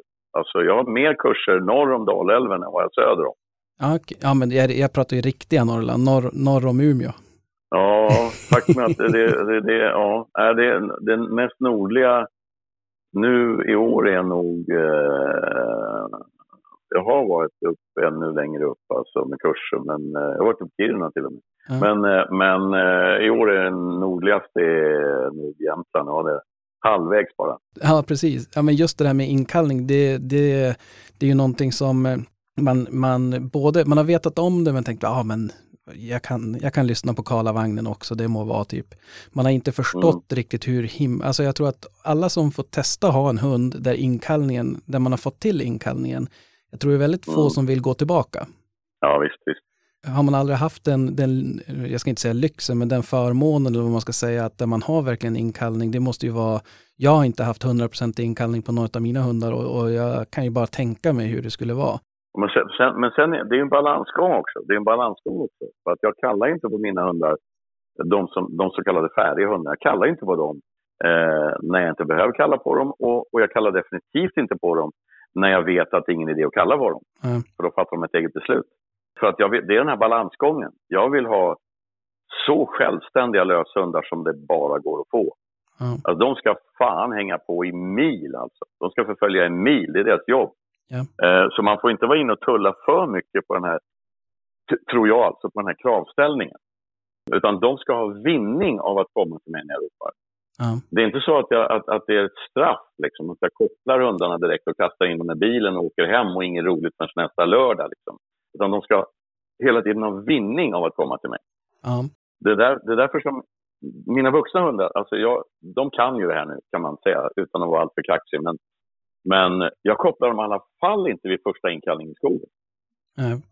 Det gör jag inte. Utan alltså, måste vi koppla och vi måste åka därifrån av någon anledning. Någonting, då kallar jag in och direkt när de kommer in till benet säger jag du är duktig du så skickar jag ut dem igen. Ja. Sen när de har dragit iväg 200 meter, då kallar jag in dem och sen åker vi. För att glädjen att vara hos husse det är att de ska få göra det de är födda att göra, nämligen sticka ifrån mig. Så vi avlar dem inte för att de ska springa bort ifrån mig, ut i Ja. skogen. Ja, jo, nej, men det där är någonting som jag verkligen har tagit till mig efter att ha lyssnat på dig. Eh, väldigt mycket just det där att belöningen, en köttbulle i all ära, men det är inte, det är ungefär samma sak som för mig. Eh, Blir jag glad av en köttbulle? Ja, det blir jag, men vad blir jag väldigt glad av? Av att få jaga. Om, Ja, om ja. min sambo säger, ska vi åka på Ikea? Eh, Du får en köttbulletallrik. jag bara, ah, ska vi åka på Ikea? Du får fara och jaga imorgon. Ja, ja, absolut. Då, alltså då det, åker du. Då Ja, åker precis. Då åker du. då sitter jag i bilen redan. Ja, visst. Så att, eh, nej, och det, det där är, just det där också, och jag hörde det när det gällde det här att, att eh, förbjuda att de inte får ta en köttbulle. Och så sen efter Mm. ett tag, ja men okej, ta den då. Mm. Och, och det, reagerar jag också på, hur många gånger jag har gjort det felet istället för att ge en annan godbit och Ja. att, Ja, att man är konsekvent så att säga. Det, det, när man kommer, när man, alltså, det är rätt logiskt, eller hur? Ja. Det, det är inget som är konstigt i det egentligen. Liksom. Så, ja. Nej, men allt det här är ju, alltså det, det jag har lärt mig eh, så småningom genom eh, att ha gjort i princip alla misstag man kan göra, det är att, att träna hundar är betydligt enklare än man först tror. För de är väldigt, väldigt logiska. Alltså det är vi människor som krånglar till allting. Ja. Faktiskt. Alltså det, det, så, det finns otroligt mycket skickliga hundtränare i Sverige. Och förr i tiden så, så, så jobbade jag med kan man säga, yrkesutbilda hundar. Alltså, du vet, eh, rapportörer och annat. Ja. Eh, Men, men hela Sverige är full av fantastiskt skickliga hundtränare som redan kan det. De kan det. Bättre än jag. Alltså det, de är magiska på att lära hunden yrken. Men det som saknas, det är ju folk som går in och lägger en grund, liksom en förutsättning för, för det som komma skall. Man säga. Ja. Det vill säga flockgrejen. Att hunden, jag, ska, jag, jag vill ha förtroende för mina hundar. Jag vill att de ska ha förtroende för mig. När det funkar, sen kan man lära en hund i princip vad som helst. Ja. Ofta är det tvärtom. Du väntar tills hunden är 12 månader, 18 månader, sen lär du hunden ett yrke. Ja. ja, det är sant. Och, och jag menar, då, då, då, då har du liksom skrivit förbi. Det, är- det är lite som människan. Liksom. Du, du, du skiter i, i, i, i första till, till, till åttonde klass. Och sen skickar du in ungen direkt liksom, för ett slutbetyg i grundskolan och sen ska, sen ska ungen in på gymnasiet. Ja. Det måste finnas någonting i botten. Det måste finnas en vilja till samarbete, en känsla med ägaren, en, en, liksom, en naturlig följsamhet och en vilja, liksom, ett teamwork.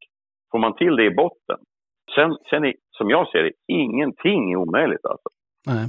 Nej, och det, det där tror jag just, min, min lilla teori där, det är att man, jag vill ju försöka få hundarna att, som du var inne på där, vilja komma till mig för att de, de tycker att, ja men när, när jag kommer till, till husse så blir det något bra, det är något roligt, inte som ett, eh, alltså de ska göra det, de ska vilja göra jobbet, inte göra det för att jag säger åt dem. Mm. Så att, eh, men jag tänkte det, en fråga som du säkert får, ja men säkert flera gånger om dagen, misstänker jag är injagning. Mm. Mm.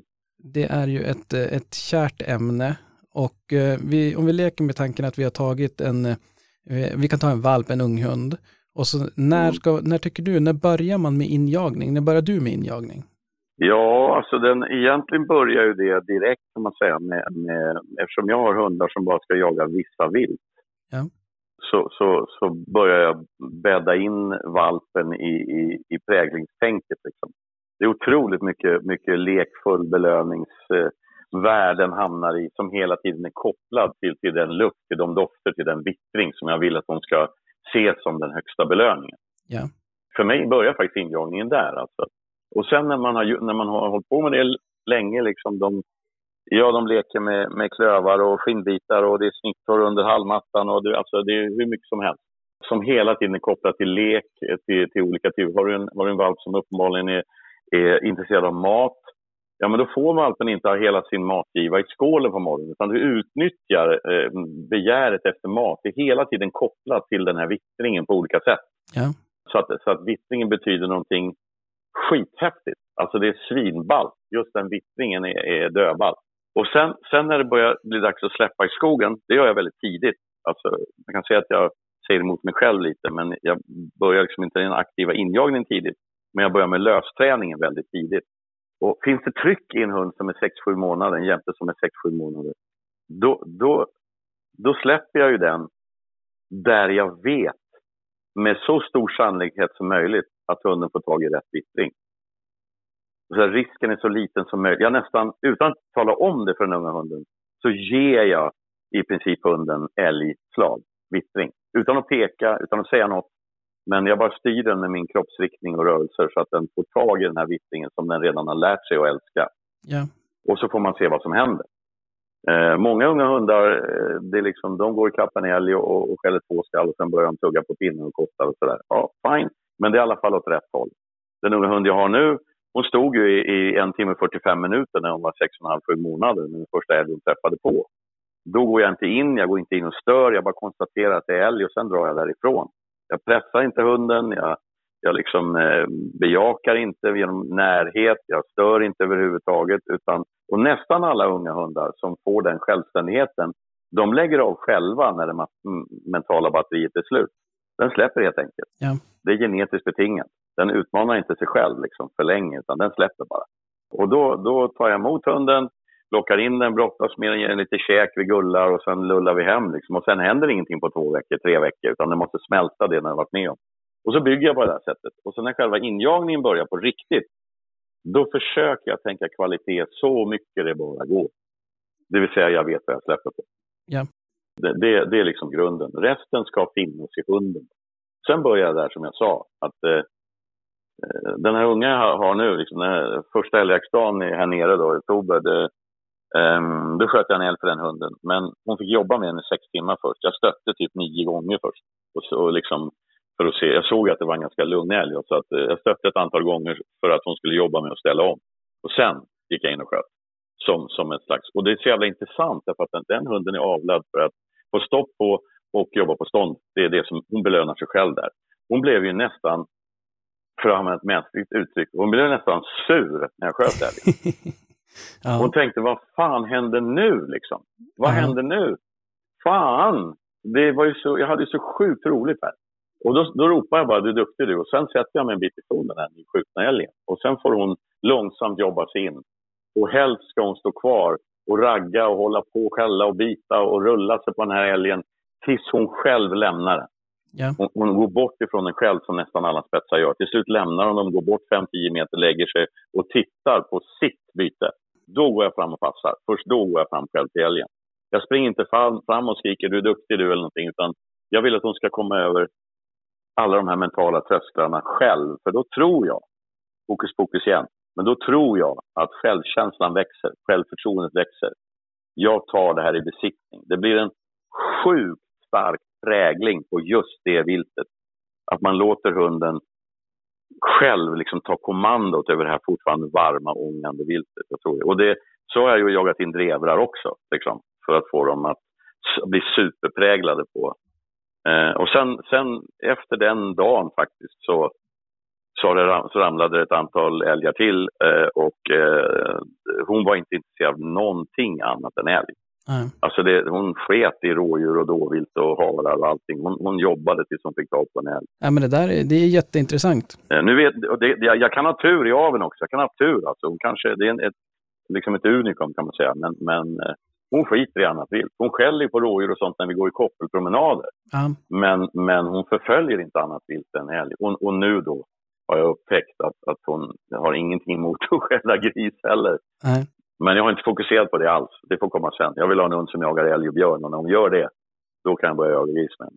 Ja, men det där är intressant, just när de är, när de, det du säger när de är unga och att man, för jag tror, jag tror att många kan göra det att när de har, har, har hittat en älg, skällt på den och skällt sig less eller att de känner den här mentala spärren att de orkar inte mer kanske i huvudet, att man Många jägare går nog dit och försöker stötta då. Att nu ska jag stötta, möta upp och ge stöttning och det kanske inte är så bra då. Nej men alltså varför släpper en hund eh, ståndvilt? Varför? Den är ju avlad för, för att stå där.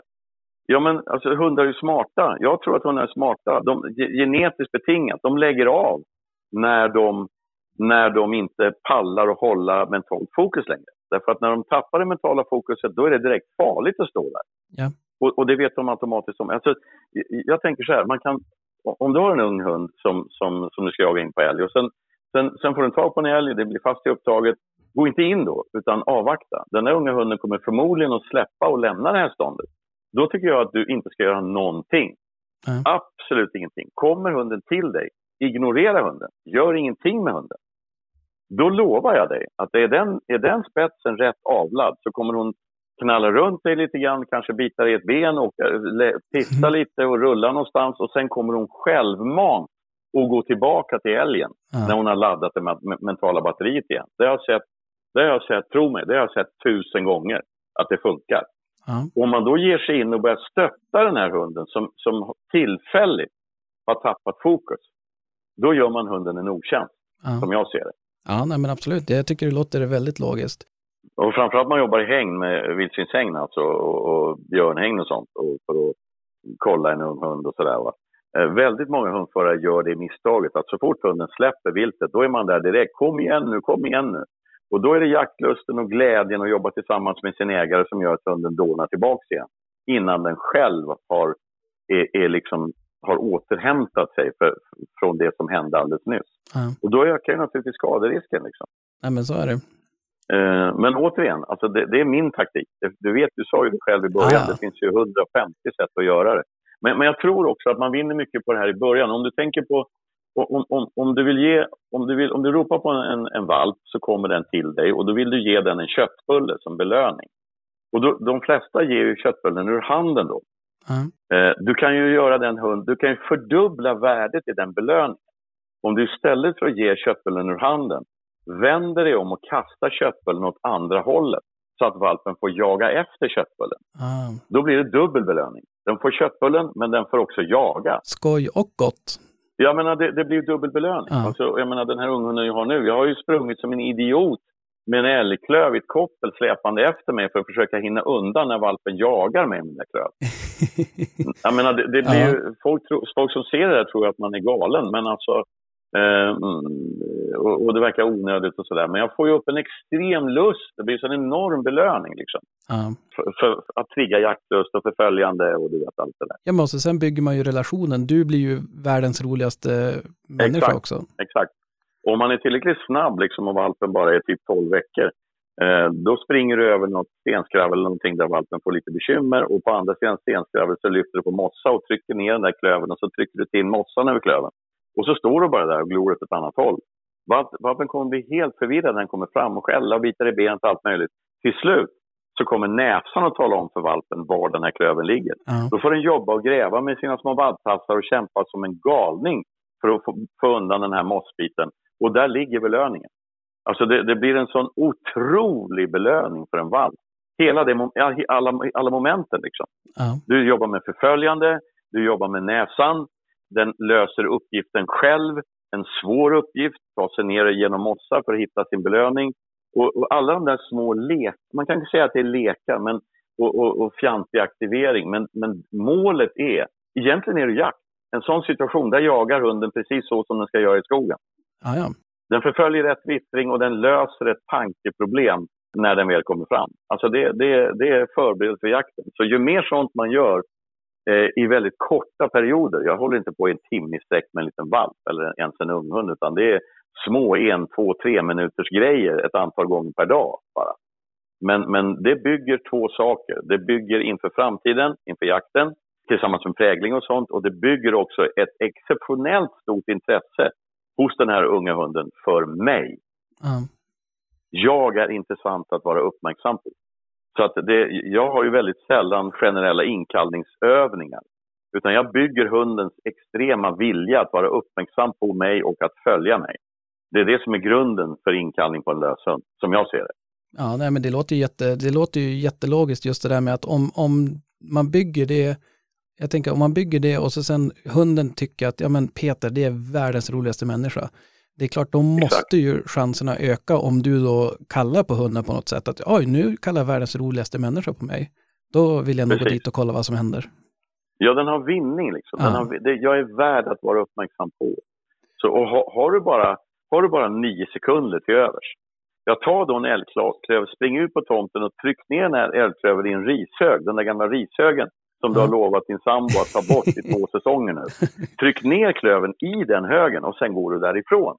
Då får den unga hunden jobba som, alltså den får jobba häcken av sig för att på olika sätt kämpa sig ner i den här rishögen. Flytta ris, bita sig ner för att få tag i sin belöning. Ja, Jag lovar dig, när den har fått tag i den där belöningen och tuggat lite på den, sen kommer den rulla ihop sig under altanen och somna. Därför att den är så mental, den har fått en enorm mental utmaning. ja. Och rishögen är kanske borta, eller utspridd åtminstone. Ja, den är utspridd och, och då, du får ju ta det med sambon. Men, men ja, du fattar vad jag menar. Ja, det är absolut. så svårt att aktivera en ung hund och Nej. göra en ung hund glad. Nej. Och det är inte svårt att göra en ung hund uppmärksam på mig. Många hundförare gör ett misstag. Man tror att, att om jag ska aktivera en ung hund så måste jag till exempel ringa Brukshundsklubben och boka en agility-kurs varje tisdagkväll i sex månader. Ja. Det, det är väl jättekul, fine. Men, men alltså det är inte det som binder hunden till mig, utan det är de här små miniaktiveringarna som är kopplade till mig och till vittringen och till, till framtida jakten utspritt på 24 timmar. Lägg fem minuter på din nästa valp, utspritt på 24 timmar, men varje dag. Ja. Då ska du få se vad som händer. Du får en sjuk uppmärksamhet från den hunden. Ja, men det, det stämmer ju. Och framförallt, jag tänker också att det, det, det man gör som blir av, alltså att just att det finns säkert jättemånga bra att man kan boka banor hit och dit och så, men, men det är ju också ett större motstånd att det ska hinnas med i vardagen. När ska jag ha tre timmar för att träna en hund och avsätta varje dag? Ja visst, och jag menar det där kan man alltså. Jag försöker fortsätta med det också. Min äldsta jämte är nio år gammal. Eh, men alltså med en fullvuxen hund som jagar som bara den och allting är lugnt. Men under lågsäsongen, då ska vi cykelträna och simma hundarna och alltihopa. Men man kan också göra någonting som ökar hundens självkänsla. Den förklarar för den att den klarar mer än man tror. Låt oss säga att du har en jämtensvane. Du har en 30 kilos jämte som jagar jättebra är 4,5 år gammal. Ja. Ta, den jämten, ta, en, ta en, en planka, en 2 tum 3 och lägg mellan två bockar i trädgården. Och så ställer du upp jämthunden på den här 2 tum 3 Du lyfter upp den där. Sen släpper du. Den kommer ramla ner. Den vet inte om att den kan balansera på den här plankan. Du stannar i det där. Du har en planka upp Eh, från vänster och en ner för- till höger. Sen håller du på att jobba med den där jämten och stöttar den fysiskt och belönar med lite godis och annat som ligger på den här plankan. Så håller du på så en stund och så håller du på så en stund varje dag i en vecka. Sen kommer den här stora jämtensanen att springa på den här smala plankan som om det vore en barnlek. Du har lärt den att den klarar mer än den tror. Dels så är det bra, tror jag, känslomässigt för hunden. Jag är ball, jag klarar det här.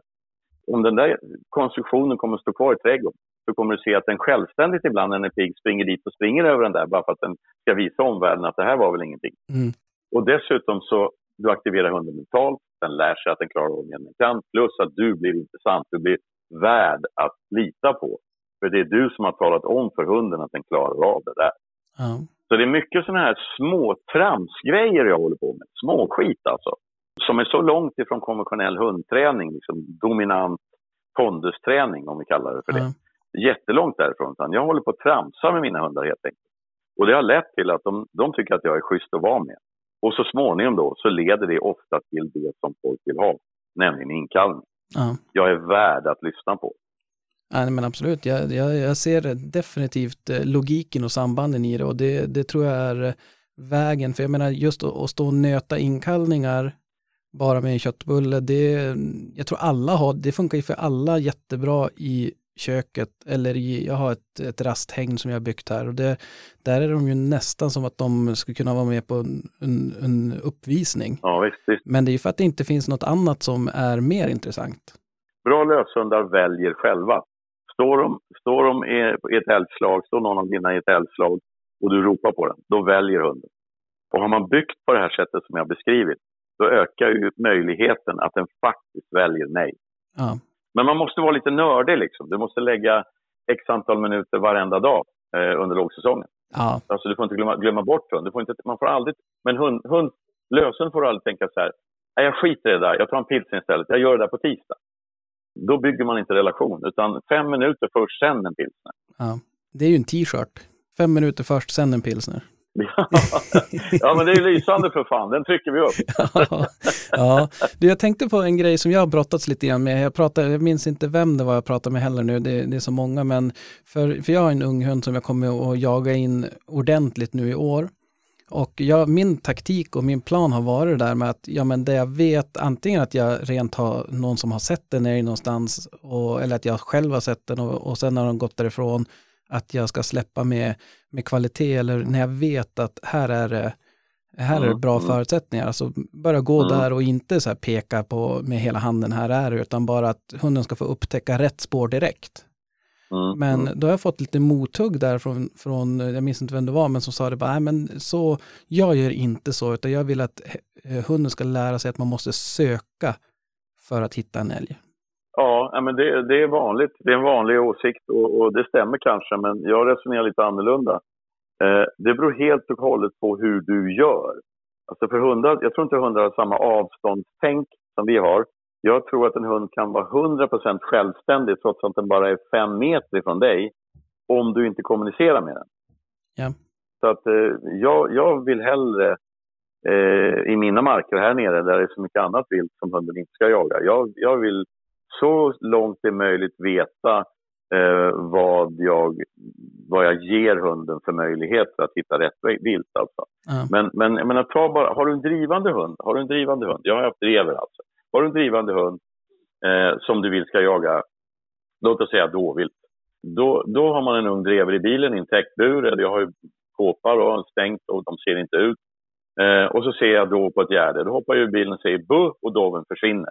Ja. Sen kör jag runt så att jag verkligen har vinden i ryggen mot den här flyktlöparen. Sen släpper jag bara ut dreven och går och lullar utan att kommunicera med dreven. Men min kroppsriktning eh, styr åt vilket håll en drever söker. Och den här dreven som dammsuger allting som är på backen, han kommer definitivt att upptäcka den här dovlöparen, väcka och sticka iväg och jaga. Har jag då inte visat dreven, här är det, kom hit, här är slaget, då blir hunden osjälvständig. Men Mm. om den självständigt, hela vägen från bilen, själv hittar det där, oavsett om jag är bara 10 meter bakom, då är ju hunden självständig. Så Ja. ser jag det i alla fall. Ja, du, har inte, du har inte visat, du har inte vetat om det. Hunden vet ju inte om att du har vetat om Exakt. det där. Men, men de flesta gör ju ett misstag. Man kommunicerar med hunden hela vägen från bilen. Först säger man stanna till hunden för den får inte hoppa ut ur bilen själv. Sen säger man varsågod till hunden. Och sen säger man du får inte dra i kopplet förrän jag släpper dig. Och dessutom säger man sitt. Då ska hunden absolut stanna när man tar av hunden, alltså stryker kopplet. Och sen ska man säga varsågod till hunden. Så att när hunden lämnar eh, rumpan från backen, så att den får jaga.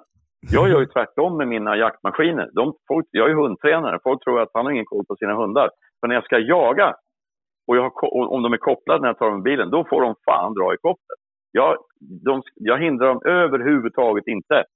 Jag har ju liksom en, en, en sån här karbinhake i bältet på alla mina brallor. De sitter fast i min kropp. De drar som, jämten drar som en jävla idiot för att den vill iväg i skogen. Jag säger ingenting. Jag säger inget. Hindrar den inte eller någonting. För när jag kläpper loss då, jag har en sån här snabb grej på mina hundkoppel, du vet man bara trycker på en knapp och så sticker de. Alltså du får ett sånt jävligt sök för att de har laddat inför det de ska göra. Ja. Men hemma, då får de fan inte dra i kopplet. Det är en annan situation. Men vill jag ha det här trycket egentligen, att den ska fan mig söka och den ska hålla på och söka tills den hittar vilt. Den ska inte komma tillbaka till mig och fråga, den ska jaga. Eh, det är därför som jag inte får höga poäng på den delen av, av eh, älghundsprovet då, där den måste ta kontakt innan, Ja. eh, innan den hittar vilt. Det har jag aldrig förstått riktigt. Jag har ju löshundar för att den ska jaga. Precis. Jag har en bra historia, får jag berätta en jakthistoria? Absolut. När jag var uppe och jagade i Västernorrland förra året, då, då skrattade en tjej där uppe, skitskicklig jägare. Hon garvade åt mig för att jag, släpp, jag släpper en jämthund från bilen där jag, i den avdelningen av den här jättemarken där jag ska, ska släppa den. Jag släpper en jämthund, sen tar jag fram termosen, ett liggunderlag och lägger mig, om det är fuktigt ute, i någon blåbärsris någonstans och vilar. Jag går inte i skogen med mina jämthundar. Jag släpper dem. Det är deras jobb att hitta ostört vilt. Jag går inte i skogen. Det är jämthundens sätt. Men de hundförarna på den marken, de tyckte att jag var en fullblodsidiot. en sörlänning som inte fattar hur man jagar. För de går med sina hundar i skogen. Jag har, full, jag har full respekt för det, men jag har jämthundar. Det är de som ska hitta viltet, inte jag. Ja, du går när det skäller. Jag går, alltså, och, och efter en stund så tittar man på telefonpejlen. Det kan ju vara sex kilometer bort. Ja. Och när jag har fast ståndskall där, då ringer jag och lyssnar och hur, hur skäller hunden. Och är det så att hunden skäller så att jag tror att nu har de fan ordning på det där ståndet, ja men då, då läser jag vinden och kartan och sen börjar jag traska. Då går jag i skogen. Inte för, jag liksom, det är inte mitt jobb att hitta vilt, men, men det är min inställning. De flesta tänker ju inte riktigt så, utan det, man får ju en pil på en karta. Du ska röra dig så här liksom. Precis. Visst, fine. Det, det, det händer väl att man gör så ibland då när man är sugen på att promenera. Men har du löshundar, då är det deras jobb att hitta viltet, enligt mitt sätt att se. Ja, nej men, och det, det håller jag med om. Och det kan ju ibland, min, eh, min hund jagar ju så nu också, att han, han jagar ju väldigt självständigt. Och Mm. ibland kan jag ju nästan som, jaha, ja då får jag sitta här och vänta. Medan man ser kanske, framförallt om det är andra raser, de har mer, att, mer styrning. Samtidigt så är det ju så här, jag är lite, grann, jag är lite ambivalent vilken fot jag ska stå på. Visst, det är kul att gå ut i skogen och smyga och leka, ja men, vad ska man säga, leka smygjakt. Men samtidigt så är det ju, hunden har jag ju för att han ska ju hitta det. Och sen smyger jag. Precis, jag menar, jag menar, det händer ju ganska ofta när jag, jag jagar här nere. Jag jagar jätteihop med, en, eh, ofta ihop med min gode vän veterinären. Alltså, eh, han har en gråvaktel, en blandras alltså, som, som vi har jagat in som en gråhund kan man säga. Ja. Den jagar bara grisen där. Men den är vä- väsentligt mycket kortare i allting än mina jämtar. Och, och då vill ju han gå. Och, eftersom, och då, då, då går jag också med honom då. Eh, fine, men, när han, men det blir ändå så, eftersom jag har jagat in mina hundar som jag har, att de jagar självständigt. Eh, Då har vi ofta två, två ståndskall på gris. En med hans gråvaktel eh, 400 meter bort och en med, med min gammeljämte 2,5 kilometer bort. Ja. Därför att hon, hon jobbar på samma sätt oavsett om jag går eller inte.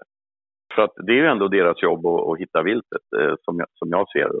Eh, och i, på vissa jakter när man går på en större, här nere är ju då och då stora vildsvinsjakter, större jakter. Ja. Och då gäller det ju att man är, har jagat in hunden på rätt sätt först, för att annars kommer den ju gå på skall. Alltså. Den, Ja. den, den kommer att bli störd av andra hundar. Och, och sen har du koppeljakt och tre hundar på samma vildsvin och, och allt det där otyget då, som jag tycker är otyg.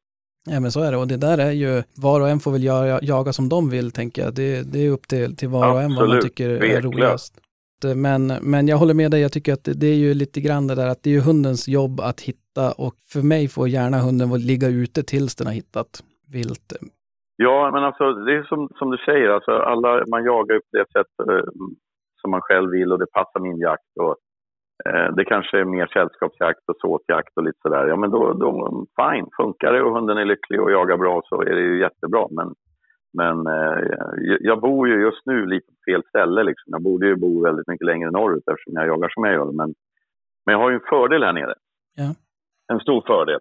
Och det är att jag har väldigt mycket vildsvin. Ja, Eh, och, och dessutom är jag nu gammal och på länge så att jag har tillgång till, till bra och stora marker. Det, det är ju naturligtvis inte så lätt för en nybörjare den här svängen att skaffa sig en jämthund och, och liksom Mm. hitta den, de möjligheterna jag har. Ett skäl till att mina hundar är skapligt, skapliga på det, den jakt de utför, det är ju att, att de får jaga så sjukt mycket och att det finns så gott om det vilt jag vill att de ska jaga. Det, det är klart att det, det är ju lätt för mig att säga liksom att jaga bara 100 dagar så första säsongen och sen är klart. Men, men då, då gäller det att man har marker till det och, Ja. och vilt till det också. ja nej, och det är inte, det vet vi alla att det är inte vare sig billigt eller enkelt att hitta. Nej, nej, nej men så är det ju. Så är det ju. Att, Men, men jag tror att man vinner på, är det så att man vill få fram en specialist, liksom en hund som, som jagar ett visst, vilt- ett visst viltslag hårt och länge, då tror jag att man måste, vara, måste inse redan från början att det här kommer att ta tid. Det kommer att kosta pengar och det kommer att ta väldigt mycket tid. Där tror jag inte att det finns en genväg faktiskt. nej, Eh, man, måste, man måste liksom ha det. Eh, annars har man inte de möjligheterna, den tiden eller de markerna eller de kontakterna. Eh, då tycker jag man ska titta, se sig omkring efter en annan typ av hund att jaga med. Man kan jaga samma vilt fast på ett annat sätt med en Ja. annan typ av hund. ja, eller åtminstone tänker jag revidera ens förväntningar, att det här kommer inte bli någon specialist som är vidare duktig, den kommer få för lite träning.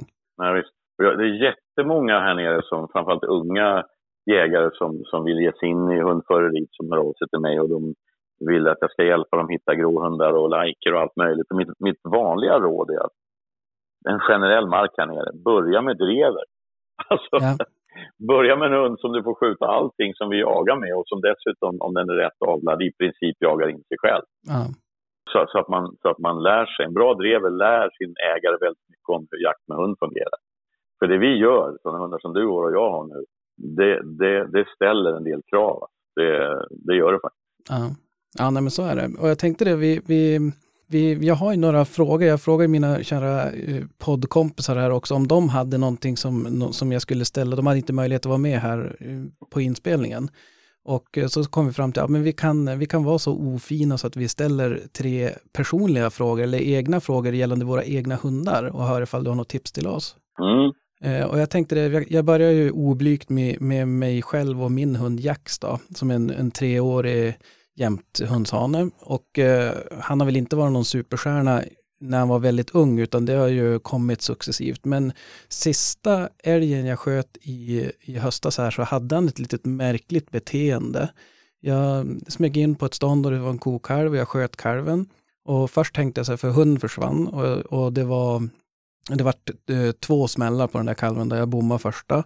Och eh, då tänkte jag, ja men han satte väl efter, efter kon då. Men sen då när jag har sett så att allt har gått bra med den där kalven, då ser jag ju på pejlen att nej det gjorde han ju inte alls. Han sprang ju åt eh, fel håll så att säga. Och han sprang dit, jag hade varit inne på det där ståndet några hundra meter bort. Så han sprang dit jag hade kallat in han sist. Och så tog han mitt Mm. bakspår, ja men tillbaka dit jag hade börjat gå ifrån. Så att jag gick ju, pallrade mig dit och eh, ropade på honom och då kom han, då var det inga konstigheter. Och jag blev lite sådär, jag bara undrar om han är lite skottberörd. Mm. Och jag, jag förstår att det är svårt att, att avgöra om bu eller bä om man är det, men jag tänkte om han nu, om, om man skulle misstänka det, vad skulle du tipsa då om för träning? Alltså finns det någonting jag kan träna på som för att motverka det och eh, ja men komma på banan så att säga? Ja, alltså det, det, mm, det första, jag får den frågan ganska ofta. Alltså det första jag tycker man ska göra det är att vänja hunden vid att skottljud betyder noll. Det betyder absolut ingenting. Mm.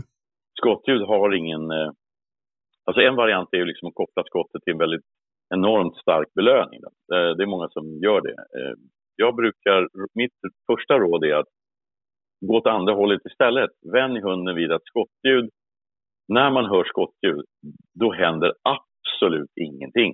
Mm. Ett sätt att göra det är att eh, du åker till en eh, sportingtävling eller en skjutbana eller något. Eh, och så använder du din smartphone som alla människor äger. Och sen så spelar du in skottljud. Du spelar in den med den här videofunktionen då, så att, för då kan man klippa i det här, i Ja. den här slingan. Eh, så att det är konstanta skottljud, i låt oss säga tre minuter eller någonting. Och sen så sätter du i, laddar den telefonen, lägger den på köksbordet och sen sätter du igång den här slingan på repeat. Och första gången du gör det, då är det så lågt ljud så att du nästan inte hör själv. För hundar hör sex gånger bättre än människor, enligt forskarna, i genomsnitt. Men det viktiga är att den här grejen ligger på köksbordet och smäller alltså. I, i, på en nivå så att, så att du knappt hör det. Då kommer hunden reagera på något sätt. Mm, den kanske visar rädsla eller den springer under ett bord eller vad fan, börjar skälla eller någonting. Alla i familjen ger fullständigt fan i hunden. Ingen får ens titta på hunden. Ja. Man får inte kasta ett öga på hunden. Utan man totalt ignorerar det hunden gör och man ignorerar fullkomligt att det smäller, ljudet. Så gör man samma sak nästa dag och då höjer man volymen en aning. Alltså vi snackar en aning. Mm. Eh, så gör man så, fortsätter man varenda ledig dag hemma. Liksom. Och är hunden ensam hemma, då sätter man på den där och du vet, alltså den, den går varenda dag. En stund eller hela dagen eller två timmar eller ja, you name Mm. it. Och så ökar man volymen oerhört långsamt. Gör man rätt, det vill säga klarar av det svåra att överhuvudtaget inte titta på hunden när detta händer, då brukar det sluta med, 50% av gångerna, så slutar det med att när man sätter på den där på morgonen och den smäller så högt nu så att du i princip måste ha hörselskydd på dig i köket. Då går hunden ut i sin korg, rullar ihop sig och sover. Därför att Ja. ingenting händer. Den får noll bekräftelse när den ställer frågan, är det här farligt eller inte? Ja, man av, avdramatiserar ljudet helt enkelt. Ja, men det betyder ingenting. Ja. Alltså smälljud betyder ingenting. Och eftersom, eftersom du gillar den här jämthunden och andra i hushållet gillar den här jämthunden, då har ni en, en, en, en ovana som alla hundägare har, alla människor har. Ni tittar ofta på hunden. Och tittar man på hunden, tittar man på en hund så kommunicerar man med den. Jag vet inte om jag måste förklara varför. Ska jag förklara varför? Ja, men kör. Hundar talar med sina fysiska kroppssignaler. Alltså de pratar inte med andra individer utan de visar vad de tänker göra, vad de inte tänker göra och vad de känner och vart de är på väg och allting med sina fysiska kroppssignaler. Och ska en hund förstå vad en annan hund säger, då måste den ju titta på den hunden. Om den tittar åt ett annat håll, då ser den inte de fysiska kroppssignalerna. Mm. I, längden, I förlängning betyder det att om du tittar på en hund, då kommunicerar du med den. Ja. Men de flesta människor som tittar på sina hundar, de säger inte ett skit med sina kroppar. Ingenting. Det är därför hundrädda människor alltid får hundar till sig. Alltså en hundrädd människa, det första en hundrädd människa gör om det kommer en hund i närheten, det är att stirra på hunden. Och då ser hunden att människan tittar på den. Då springer hunden dit för att, för att undra, vad vill, vad vill du? Ja. Så att om man tittar på en hund så bekräftar man alltså hunden kan man säga. Och om en hund blir rädd för någonting och du tittar på hunden, det är som att svara på en fråga. Hunden blir rädd, tittar på dig, är det här farligt? Tittar du tillbaka då och undrar vad fan händer nu? Då är blicken och din, din kropp talar om för hunden att precis, det här är farligt. Eller bra, eller något. Man Mm. svarar på en fråga kan man säga. Det är därför som det här tricket med att spela in smällljud och lägga på köksbordet och långsamt öka volymen och totalt ignorera, totalt ignorera hunden, det brukar leda till, och jag har givit det här rådet till så otroligt många människor, för det är många som har det här problemet med sina hundar, framförallt ståndhundar. 50 procent av dem ringer efter två månader och säger att den ligger och sover i hallen när det smäller som fan här i huset. Eh, därför att man har, man har alltså vant hunden vid att en smäll betyder noll. Inget betyder ingenting. Ja. Eh, det, det är det första du ska göra. Alltså, sen finns det ungefär 100 tips till. Men, men det, det är det enklaste och, och, och smartaste i, i början liksom, för att Mm. vänja hunden vid att smällandet har ingen inverkan på mitt liv överhuvudtaget. Ja, men det ska jag testa och se, för jag menar det är ju, eh, även om nu, jag, jag ska inte säga att han är skottberörd, men tanken slog mig i alla fall när, när den här in, incidenten inträffade i höstas och då tänkte jag att, eh, ja men då ska jag testa och se, för det skadar väl inte, även om han skulle vara helt skott, skottoberörd. Nej, det skadar inte alls. Det skadar inte alls. Och jag misstänker att anledningen varför man inte vill eh, belöna när det smäller är att man inte vill att den ska börja springa på smällar i skogen heller. Nej, men alltså, men alltså skottet är ju egentligen... Eh, gör man vildsvin mycket med en ställande hund, då, då, då lär de sig ganska snabbt att, att eh, eh, direkt efter en smäll, då kan jag flyga på grisen. Alltså det, det lär de sig ganska snabbt om det finns eh, skärpa i hunden kan man säga, eller du vet det här resursförsvar-grejen i hunden. Men, eh, men generellt så ska inte en smäll betyda någonting ju, egentligen. För du sa ju själv att det första skottet på den där kalven, du bommar ju. Ja. Det betyder inte att, att en skott betyder en omedelbar, inom citationstecken, belöning att få ragga eller någonting. Nej, Utan det betyder ju i det fallet att du möjligtvis får en chans till och ingenting annat. Och att jag behöver träna skytte. Ja, men min grej är hundar, det där får du lösa själv. ja, nej men det är jättebra tips. Men, men alltså, ju- just det där, alltså, jag är ju nörd på det där med hundsignaler och hundens eget språk och så. Det, det är ganska intressant att och, och, och bara titta på hundar. Hur de, hur de samspelar med varandra och med människor och situationer och vittringar och hur de spänner kroppen och slappnar av, hur de vänder och, liksom sin kroppsriktning åt något håll och, och sådär. Det där är dödspännande. Det är egentligen, egentligen är det jag jobbar med helt enkelt. Alltså för att få hunden, för att får hundarna till sig. Ja. Nej, för att för mig, jag hade ju aldrig tolkat det där som något, om den bara hade sprungit något annat håll, då hade jag inte tänkt på det, men nu när den sprang direkt dit vi hade träffats sist, Ja visst. Ja, visst, då, visst. då fick jag som känsla av att den kanske ville, ja men kände sig lite orolig och ville ha stöttning och så tog den mitt bakspår då. Ja, nej, men, och dessutom så blev den ju förmodligen lite förvirrad i den här situationen. För att hade den inte blivit förvirrad, då hade den insett att du är nära. Ja, Den behöver inte springa runt och tillbaks till, utan den, då hade den kommit till dig di, mer direkt där du var då. Liksom.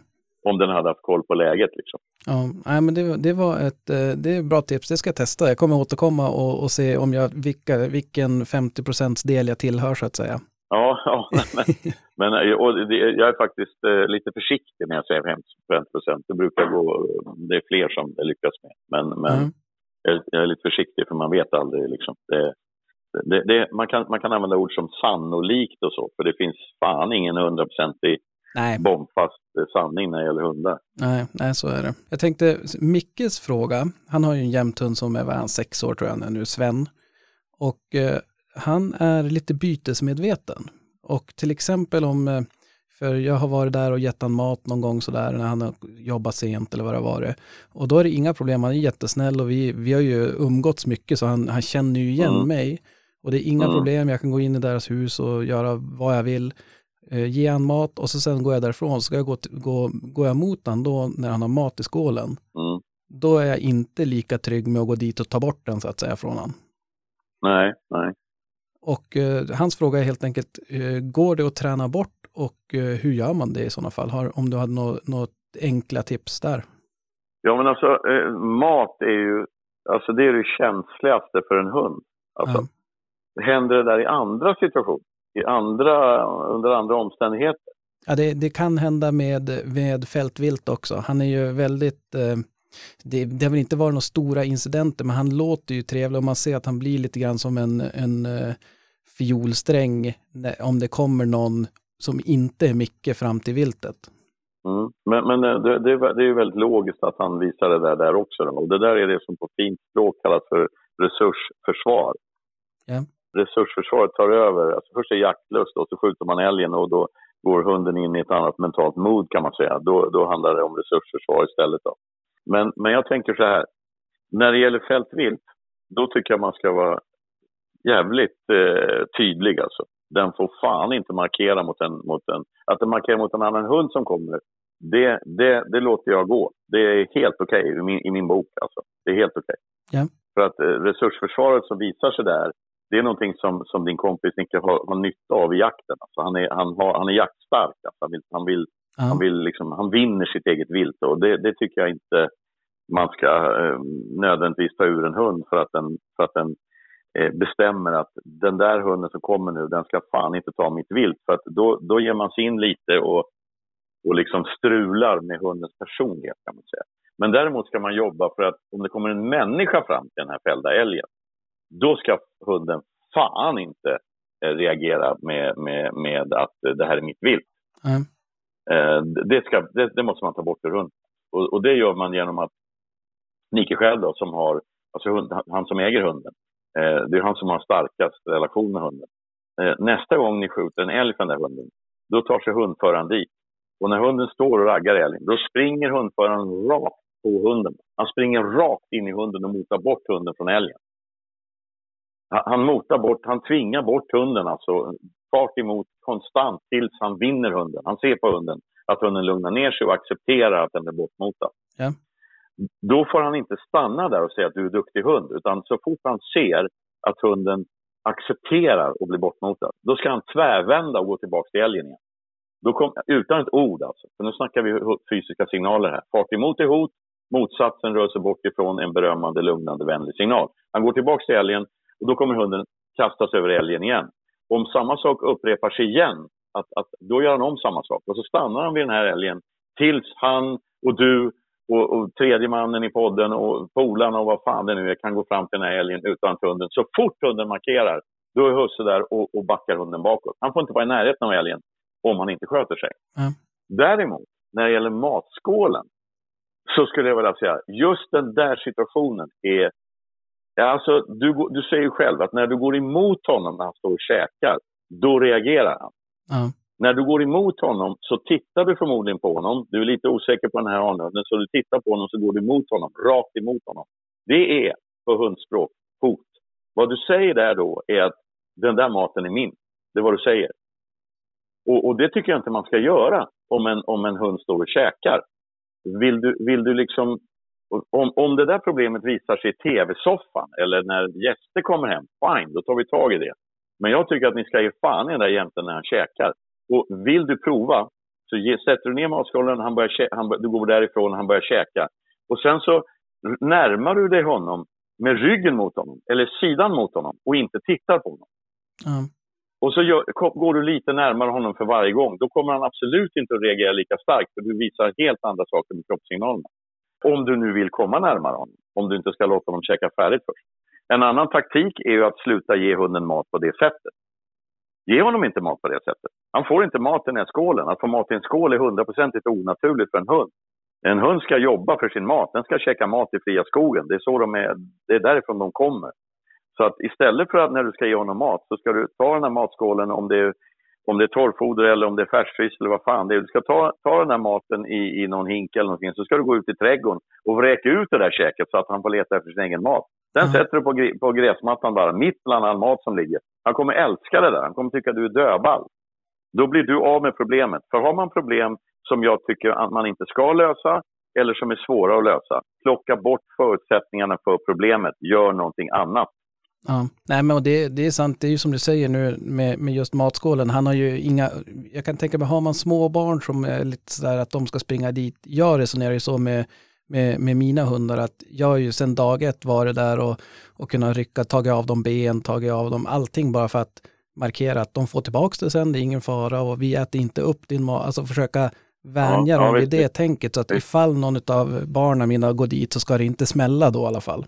Ja, ja. Eh, Och det är ju som sagt, det, han har, det, är, det är ju inga problem på så vis. Det är ju större utmaning kanske i skogen med fältvilt, för där är det ju, även om man på samling innan säger att ja men tänk på att eh, ja, men hunden kan vara lite by- bytesmedveten, låt han vara där tills jag kommer dit. Så det är alltid så här, folk har en förmåga att vilja gå fram och kolla, räkna taggar eller någonting. Mm. Så att, eh, nej men det där, det ska, det ska jag framföra och det blir spännande att, att se vad han får för resultat Ja, men också. och sen, sen, sen så får ni styra upp jaktlaget. Liksom. Alltså det är bara att, även om du säger det på morgonen, sa du, men, men då säger ni inte tillräckligt tydligt. Utan ni ska säga att det är inte en jävel som går fram till den här hunden om man står vid fälld älg. Ja. Punkt. Liksom. I så fall får ni jaga någon annanstans eller då åka någon annanstans och släpper. För att nu måste vi komma till rätta med det här, för annars kommer någon av er bli svårt huggna av en stor jämthund och det vill ni inte. Ni måste, man måste vara jävligt tydlig där alltså. För, för ni har ett ansvar, ni är hundförare, det är ert jobb att styra hundarna och det ska fan passkyttarna respektera. Det, så är det bara. Ja, ja. Nej, men det är ju som du säger, man har ju det absoluta, absoluta ansvaret så att även när det smäller så står man ju där hur som. Exakt. Det är liksom eh, till och med rent juridiskt ditt ansvar. Ja. Så att, eh, nej men det tycker jag. Och, och så gör, gör ni som jag beskrev i fältbild och, och, och din kompis har bra relation med den här jämthunden, då kommer det här och, då kommer ni ta ur det liksom. Ja, Eftersom det, han är vuxen nu och har, det har blivit ett invant beteende så är det klart att ni måste göra det med x antal fällda älgar. Och, och kanske flera, två säsonger i rad dessutom. Men sen kommer han med att ändra den här hundens vana. Han får inte göra det helt enkelt. Dessutom är det bra ur ett annat perspektiv. Den här hunden kommer få ännu mer respekt och uppmärksamhet på sin husse automatiskt. ja. ja det är klart, det är, som, det är lite grann, det, det tar till mig efter, efter det, vårt samtal här idag, att allting man gör tjänar man egentligen på flera sätt med hundarna också. Det är inte, Ja, ja, alltså, man bygger på, på flera olika, eh, både relation och, och respekt och, och alla bitar. Ja visst, ja men så är det faktiskt. Precis så är det. Så att, eh, och så sen har vi Krilles fråga, sist men inte minst. Eh, Och han sa att jag skulle höra med dig ifall om det finns något sätt att få hälleforsare att jaga älg lika bra som jämthundar. Han kommer inte bli glad när han hör det där. Men eh, skämt åsido så tänkte jag egentligen, han har lite grann utmaningar att när han hämtar, om han har haft hundarna i hundgården och ska han hämta dem, Mm. så blir det ett jäkla liv. Alltså det blir skäll och det blir, och det är som, alltså de blir superivriga och uppspelta och det är väl inte något jättestort problem förutom ifall han antingen ska sätta ut dem tidigt på morgonen och familjen sover, så behöver inte de kanske ställa något larm då. Och att Ja, om, om ja. du hade något tips på hur man skulle kunna, han har ju försökt på alla sätt och vis, kanske framförallt genom att säga åt dem på skarpen och det bevisligen har inte det funkat så bra. Nej, men det triggar hunden bara. Men, men, alltså, men alltså, varför blir det ett himla liv? Varför blir det ett himla liv? Jo, därför att hundarna har höga förväntningar. Och hur mycket han än skriker nej, så leder det där tjafsandet till att det, det som hundarna förväntar sig ska hända, händer. Ja, Eller hur? ja, Alltså hur mycket han än tjatar på dem så, så, så slutar allt det där med att det blir just det som hundarna förväntar sig ska hända. De ska in i hundgården eller ut ur hundgården. precis. Så vad han ska göra tycker jag, det, det är att plocka bort och sänka de förväntningarna. Och hur gör man det då? Ja, det är dumt att göra det klockan halv sex på morgonen när resten av familjen sover. Men han kan göra det när han ska ta ut dem ur hundgården till exempel. Ja. Han kommer ut eller går ur bilen och närmar sig hundgården. Då brakar helvetet loss för hundarna vet vad som ska hända. Han går mot hundgården och så fort helvetet brakar loss då tvärvänder han och går in i köket eller in i bilen igen. Då kommer hunden att lugna ner sig. Så går han ut mot hundgården. Så fort de- det brakar loss, då vänd, tvär, så fort det brakar loss tvärvänder han och går in igen. Och så går han ut igen efter en stund när hunden lugnar ner sig. Så håller han på så där. Och för varje gång han gör det så kommer han kunna närmare och närmare hundgården innan det brakar loss. Ja. Och så går han fram till hundgårdsgrinden och då är det ett helvete där inne. Han öppnar den här grinden och slår igen den igen och låser och går in i huset. Ingenting händer. Han kommunicerar inte med dem, han gör inget, han säger ingenting. Han bara plockar bort förväntningarna för vad som ska hända. Precis på samma sätt som jag beskrev för dig hur du skulle göra med en potentiellt skotträdd hund. Ja. Du gör någonting, men det leder ingenstans. Och, och, och är det där så kommer det bli så att hundarna, det är ingen idé att hundarna triggar sig som idioter. Nej. Därför då, då händer ingenting. Det som de utgår ifrån ska hända, det händer inte. Och när man håller på så, eh, det bästa är att göra med en hund i taget. För att de triggar ju varandra. Men Ja. så småningom då så kommer hunden sitta innanför den där, den där hundgårdsgrinden och bara stirra. Vad fan ska hända nu? Hunden har ju inga förväntningar. Då först släpper han ut dem. Jag kan, jag kan dra en parallell till en tjej som ringde mig häromdagen. Hon, sa hon hade en vaktelhund. Och vaktelhunden skaffade sig en vana. När vaktelhunden ville gå ut på en promenad, då började vaktelhunden bita och riva ner kläderna som hängde på galgar i hallen. Ja. Hur blir jag av med problemet, sa tjejen. Ja, då frågade jag en motfråga. Vad gör du när hunden river ner kläderna? Ja, jag måste gå ut med dem. Ja, men vad fan, då har hon ju lärt hunden att om jag vill gå ut, då må, allt jag behöver göra är riva ner kläder i hallen. För då får ju hunden exakt det som den förväntar sig ska hända. Ja. Så vad hon ska göra är att hon ska fan inte gå ut med en hund som, som river ner kläder i hallen. Hon ska, hon ska gå ut med hunden när den ligger väldigt lugnt och fint och halvsover under köksbordet. Då går man ut. Ja. Gör man det 40 gånger i rad, då har ju hunden lärt sig att river jag ner kläder händer ingenting. Men om jag ligger under köksbordet här fint och snällt, då går vi ut. Ja. Hundar är inte särskilt ologiska. Jag, kan, jag, kan, jag ska säga en sak som jag brukar säga till folk på kurserna. Du och jag och alla andra människor på jorden, vi har en gråzon i huvudet, kan man säga. En gråzon som består av, om vi översätter i ord, så består det till exempel av om, kanske, vi får se, kompromisser, förhandlingar, teoretiseringar, argumentation och lite annat. Ja. Om du minns, om du drar till minne så hade vi för fan ingen regering i Sverige på fem sex månader här om året. Ingen kan bestämma någonting. Nej. Hundar, de har ingen gråzon i huvudet. Det är en mycket, mycket skarp linje mellan ja och nej, mellan rätt och fel, mellan svart och vitt kan man säga. Ja. Och ska man träna hundar och lära hundar någonting så måste man inse att det finns inget kanske vi får se i huvudet på en hund. Utan det är fan pang på rödbetan. Det är ja och det är nej. Alltså det är jättelogiskt. Alltså. Eh, Men vi krånglar till allting med människor. Vi liksom lindar in tankar och, och, och i princip som jag sa i början, du kan fan inte prata pedagogisk svenska med en tysk jaktterrier. Den fattar inte det. Nej, det funkar inte med jämthundar heller. du må- Nej, faktiskt inte. Men, men säger man tysk jaktterrier, de flesta har minnen av tyska jaktterrier. Så att, eh, jämthundar kan vara explosiva, men en rätt avlad tysk terrier, alltså, där, där, där är det ett väldigt kort steg mellan ja och nej kan man säga. Ja.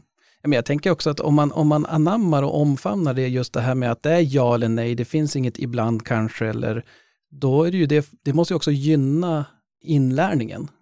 Ja, och, eh, men alltså självklart är det så. Och dessutom gynnar det det du vill ha, nämligen hunden vilja att vara uppmärksam på dig. Ja. För då, då, då är det nämligen så att då förstår hunden dig egentligen. Alltså vi kan, vi, kan ju ta, vi kan ta ett annat exempel ur det här med ur vardagen. Liksom. Om, om någon av dina hundar gör något dumt hemma i köket, då, då böjer du dig över hunden och skriker nej till hunden.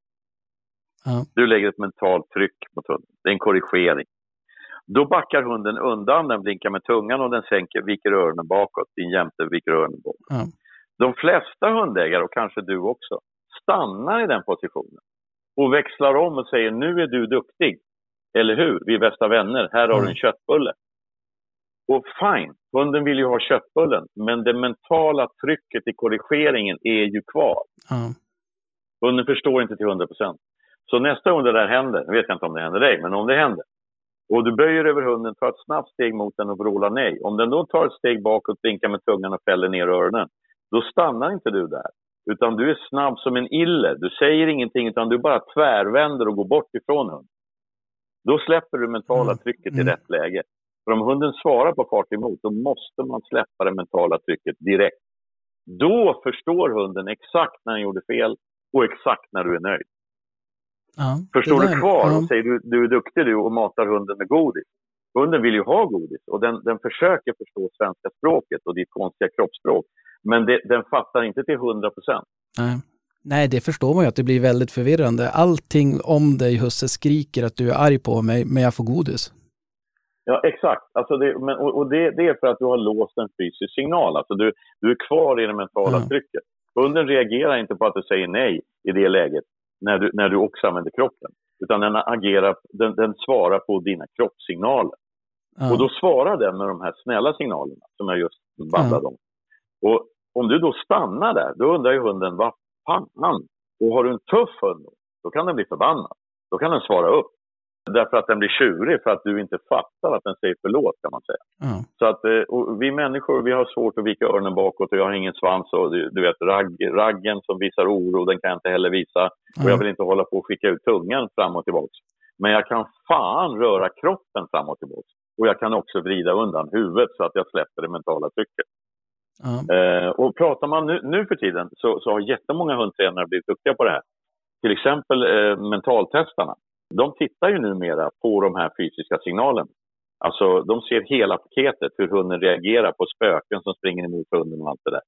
De tittar inte på, de lyssnar inte på om hunden skäller eller inte, för det är bara om hunden är lös eller hård i skallet, utan de tittar på de fysiska signalerna. Och då kan du direkt se om hunden är visar oro, aggressivitet, defensiv aggressivitet eller möjligen eh, offensiv aggressivitet. Ja.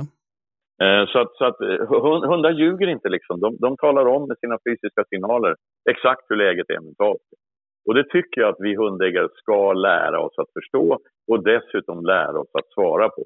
För då, så här långt, vi har ju pratat sjukt mycket nu. Jag vet inte hur många som orkar lyssna på en sån här harang. Men, men alltså, allt det jag har sagt till dig, allt det vi har pratat om, allt det som jag gör handlar om förmågan att vinna hundens uppmärksamhet. Jag vill att hunden ska förstå mig. Jag vill att den ska titta på mig och fatta läget. Ja. Når man dit med en löshund, ja men vad fan, då blir inkallningen mycket, mycket, mycket enklare än om hunden inte riktigt förstår mig. För då väljer den det enkla, nämligen att stå kvar och skälla på älgen. Definitivt. Och Jag, jag, jag tänkte på det nu när vi pratade om det här så började jag fundera på en grej som det jag, det är kanske mer eh, en, en annan typ av podd, äktenskapliga råd eller på att säga. Nej men jag och min, min, min sambo har en liten stopp diskussion. nu för fan, jag kan hundar, människor, det får, då får du ringa någon annan. Ja, det här, det här härrör. Vi är lite oense om eh, hur vi ska agera. För vi har ju, ja men hundarna är ju inne med oss och så sen kanske vi, eh, de är ganska duktiga på det. Om, om jag säger åt dem att de ska gå och lägga sig, då har de sina vanliga bäddar och där, då går de och lägger sig där och där får de vara i fred och allting och så där. Det är frid och fröjd. Eh, och så sen har vi den, eh, den yngre hunden och om han kommer och jag säger gå och lägg dig, då går han och lägger sig och ibland kanske jag måste peka mot bädden och då, då svassar han ju iväg. Och då har vi utmaningar, att då säger alltid min sambo så här, ja men nu måste du berömma han, nu gör han rätt, du måste berömma han. Och jag bara, okej, ja det låter ju rimligt, när man gör rätt ska man ju berömma. Och problemet är att när jag gör det, då blir han ju så glad för att jag uppmärksammar han, så att då kommer han ju tillbaks. Då kommer han ju och springer självklart. direkt. Självklart. Och det är det jag tänker att om jag inte gör det, då går han och lägger sig och så sen är det som inget mer. Men, Men, det, men jag, tycker att du ska, jag tycker att du ska förklara det för din sambo på det här viset. Hundar är flockdjur, alltså nedärvt, eh, nedärvda flockdjursbeteenden och hundar går igång på samarbete. Ja. Alltså man kan ju säga, det finns de som tycker att min gammelhund är väldigt lydig. Eh, men det är en självständig löshund. Hon är inte särskilt lydig, men hon gillar att samarbeta med mig. Ja. Alltså vinsten när jag säger på 20 meter, orka sätt dig. Då sätter hon sig ner. Eh, Och då, då tycker folk, fan vilken kadaverdisciplin du har. Nej, det har jag inte. Jag har definitivt ingen vuxenstyrning på mina jämthundar. Mm. Men däremot så har jag vunnit den här gamla jämthunden. Hon vill samarbeta med mig. Så när jag säger sitt, då, han sätter sig, ur hundens perspektiv så är det ett samarbete. Så att när du säger gå och lägg dig i korgen till den här unghunden och hunden gör som du säger. Ur hundens perspektiv så är det ett fungerande samarbete. Det är belöning. Det, Ja. Den belöningen räcker. För jag, jag, jag har försökt argumentera att det är vi som laddar det med något negativt. Att så här, gå och lägg dig, det är en bestraffning eller något negativt. Det behöver ju inte vara för, för hunden, tänker jag. Nej, men, men tänk samarbete. Om du har lärt den här unga hunden att den ska gå och lägga sig i korgen när du säger gå och lägg dig i korgen. Om hunden gör det, så ur hundens perspektiv så är det ett fungerande samarbete i flocken. Ja. Alltså det, så, så ser jag på det. När jag, när, mina hundar, alltså, de får inte vara i köket när vi käkar. Nej. Eh, och unghunden liksom försöker, jag bara morrar till, då hoppar de tillbaka över tröskeln. Ja. Sen är det deras jobb. Då har jag givit dem ett jobb. Vi samarbetar då. Alltså de ligger på andra sidan tröskeln och när husse, storhusse, det vill säga jag, sätter ihop besticken och lägger ner dem på tallriken och säger, säger klick, då är det ett kommando. Då stormar tre spetsar in och ser om någon har tappat någon mat under bordet. Det är mitt tecken till dem. Jag behöver inte säga varsågod eller någonting. Utan de jobbar stenhårt i en samarbetsövning genom att inte gå in i köket. De tittar på mig konstant i en och en halv timme om det är någon sorts långmiddag. De ligger bara och stirrar. Alltså, Ja. När husse slår ihop besticken, lägger dem på tallriken, det bara smäller till. Alltså så är de inne i köket. Ja, det där det är, det är fascinerande. Jag känner igen det där. Det, vi har samma, samma övning fast när, när ungarna har käkat kvällsfika och när de sätter igång sina eltandborstar, då är det två stycken spetsar som kollar vart mackkanterna är och ja. Ja visst, visst, visst. Men, men, men det där tycker jag man ska utnyttja. Det, det blir sånt fokus på mig. Förstår du? I den Ja. lilla fåniga grejen så blir det sånt fokus på mig. Jag styr dem. Det är nästan som en radiostyrda. Och då kan man ju förledas att tro att det handlar om kadaverdisciplin. Det är inte det. Det är samarbete. Jag är storoxen, jag äter först. När besticken slår ihop, då jävlar. Då får, då får liksom de som är lite lägre ner på stegen här, varsågod. Det är samma sak som att man ger dem mängder med godis. Det blir, belöningen blir enorm för ja. att de har samarbetat i, i en halvtimme eller vad det tar att käka. Alltså det här är... De är vet inte så komplicerade hundarna. Alltså, Nej. de är inte särskilt eh, ologiska i huvudet. Men det här innebär någonting som är historiskt. Att det kan, det lutar åt att jag kanske hade rätt i en diskussion mellan jag och min sambo. ja men du, skyll inte på mig då för fan. det kommer jag garanterat att göra. Nej, nej. ja, ja. Ja, nej, det Ja, är ja. faktiskt eh, ja, det är eh, fascinerande och eh, jag tänkte det, jag har egentligen bara eh, två frågor kvar och vi har ju pratat ett tag här och, och det är klart, men jag, jag, jag vill nog påstå att de flesta kommer nog att, att lyssna väldigt ivrigt på, på dina tankar här. Men det jag egentligen har kvar, det är vi har något som vi kallar guldälgen. Där vi brukar låta gästerna som är med ut, dela ut en guldälg helt enkelt till någon de tycker förtjänar den. Att den har gjort någonting eller för lång och trogen tjänst eller ja men egentligen helt fri motivering. Men någon man vill hylla lite extra sådär. Jag tänkte höra, har du någon som du skulle vilja nominera och ge en guldälg till? Alltså det, det, det är väldigt, väldigt svårt. Alltså jag har jagat jättemycket i väldigt många år i hela det här landet. Jag har träffat så sjukt mycket värdefulla jägare som liksom har, har fört den svenska jakten framåt på massa olika sätt. Ja. Eh, det måste jag säga. Men, men om jag då måste välja någon så, så tänkte jag faktiskt ta en person som det är en av de mest inbitna och duktiga löshundsjägare som jag har haft förmånen att prata med. Men som, men som av någon anledning har ett slags identitet som gör att den personen inte omedelbart blir stor på Youtube.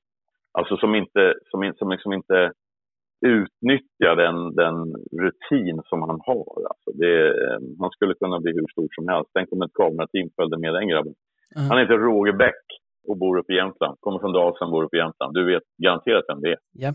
Alltså det är en sån snubbe som, han släpper en jämthund och efter 36 timmars gemensamt hårt arbete ensam på fjällsidorna så skjuter han en björn. Han behöver inte bilar, han behöver inte springpass på grusvägar, han behöver ingenting. Mm. Han behöver bara en vettig hund och sin egen kunskap. Eh, och sen behöver han två dagar till för att med, med olika typer av sexhjulingar och annat lyckas forsla ner det där viltet till, till civilisationen. Ehm, eh, när man pratar med honom, då, då, varje gång man pratar med honom, och jag är rutinerad på det här, varje gång jag pratar med honom så, så ramlar han igen på lätt till. Han är definitivt, om ingen har givit honom en guldälg innan så, så gör jag det nu. Ja, nej men det är en, en, en väldigt välförtjänt guldälg och eh, faktiskt ska se om, eh, om eh, man kanske kan få tag och surra lite grann med han också. Ja, det tycker jag ni ska göra. Eh, det är möjligt att du får tjata lite grann för att han, han tillhör dem han tillhör dem, det ödmjuka släktet. Så att, eh, han, han, jag är ju, har ju blivit mer och mer ödmjuk i det jag håller på med. Men, men den snubben, han, han vill inte slå på stora trumman och skrika, Mm. titta på mig. Liksom. Men, men han har en del det- den saken är klar. Ja, nej men absolut. Vi, vi säger grattis till guldälgen och eh, sista frågan egentligen. Jaktliv, hur ser det ut? Får vi någon säsong tre? Ja, de säger det, men, eh, men i, eh, av massa olika skäl då så blev det, blev det uppehåll. Vi, det är ju så att eh, det programmet var ju, visades, det var en del chansning av SVT Umeå. Alltså det var väldigt mycket motstånd mot att göra jakt-tv för att ja, alltså det finns ju någon sorts generell bild bland allmänheten, framförallt storstadsbor, att jakt är någon sorts grov grov och farlig sysselsättning. Och sådär.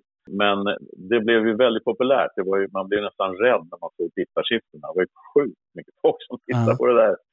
Eh, och, och eh, så, så chansen finns att det blir en ny säsong. Men på grund av, av eh, att de hade andra satsningar och, och eh, älgvandringen och, och, dåliga resurser och annat och säkert också det här med pandemin och annat ja. gjorde att det. Så det, det, jag hoppas att det blir igen för att det var väldigt kul att göra det.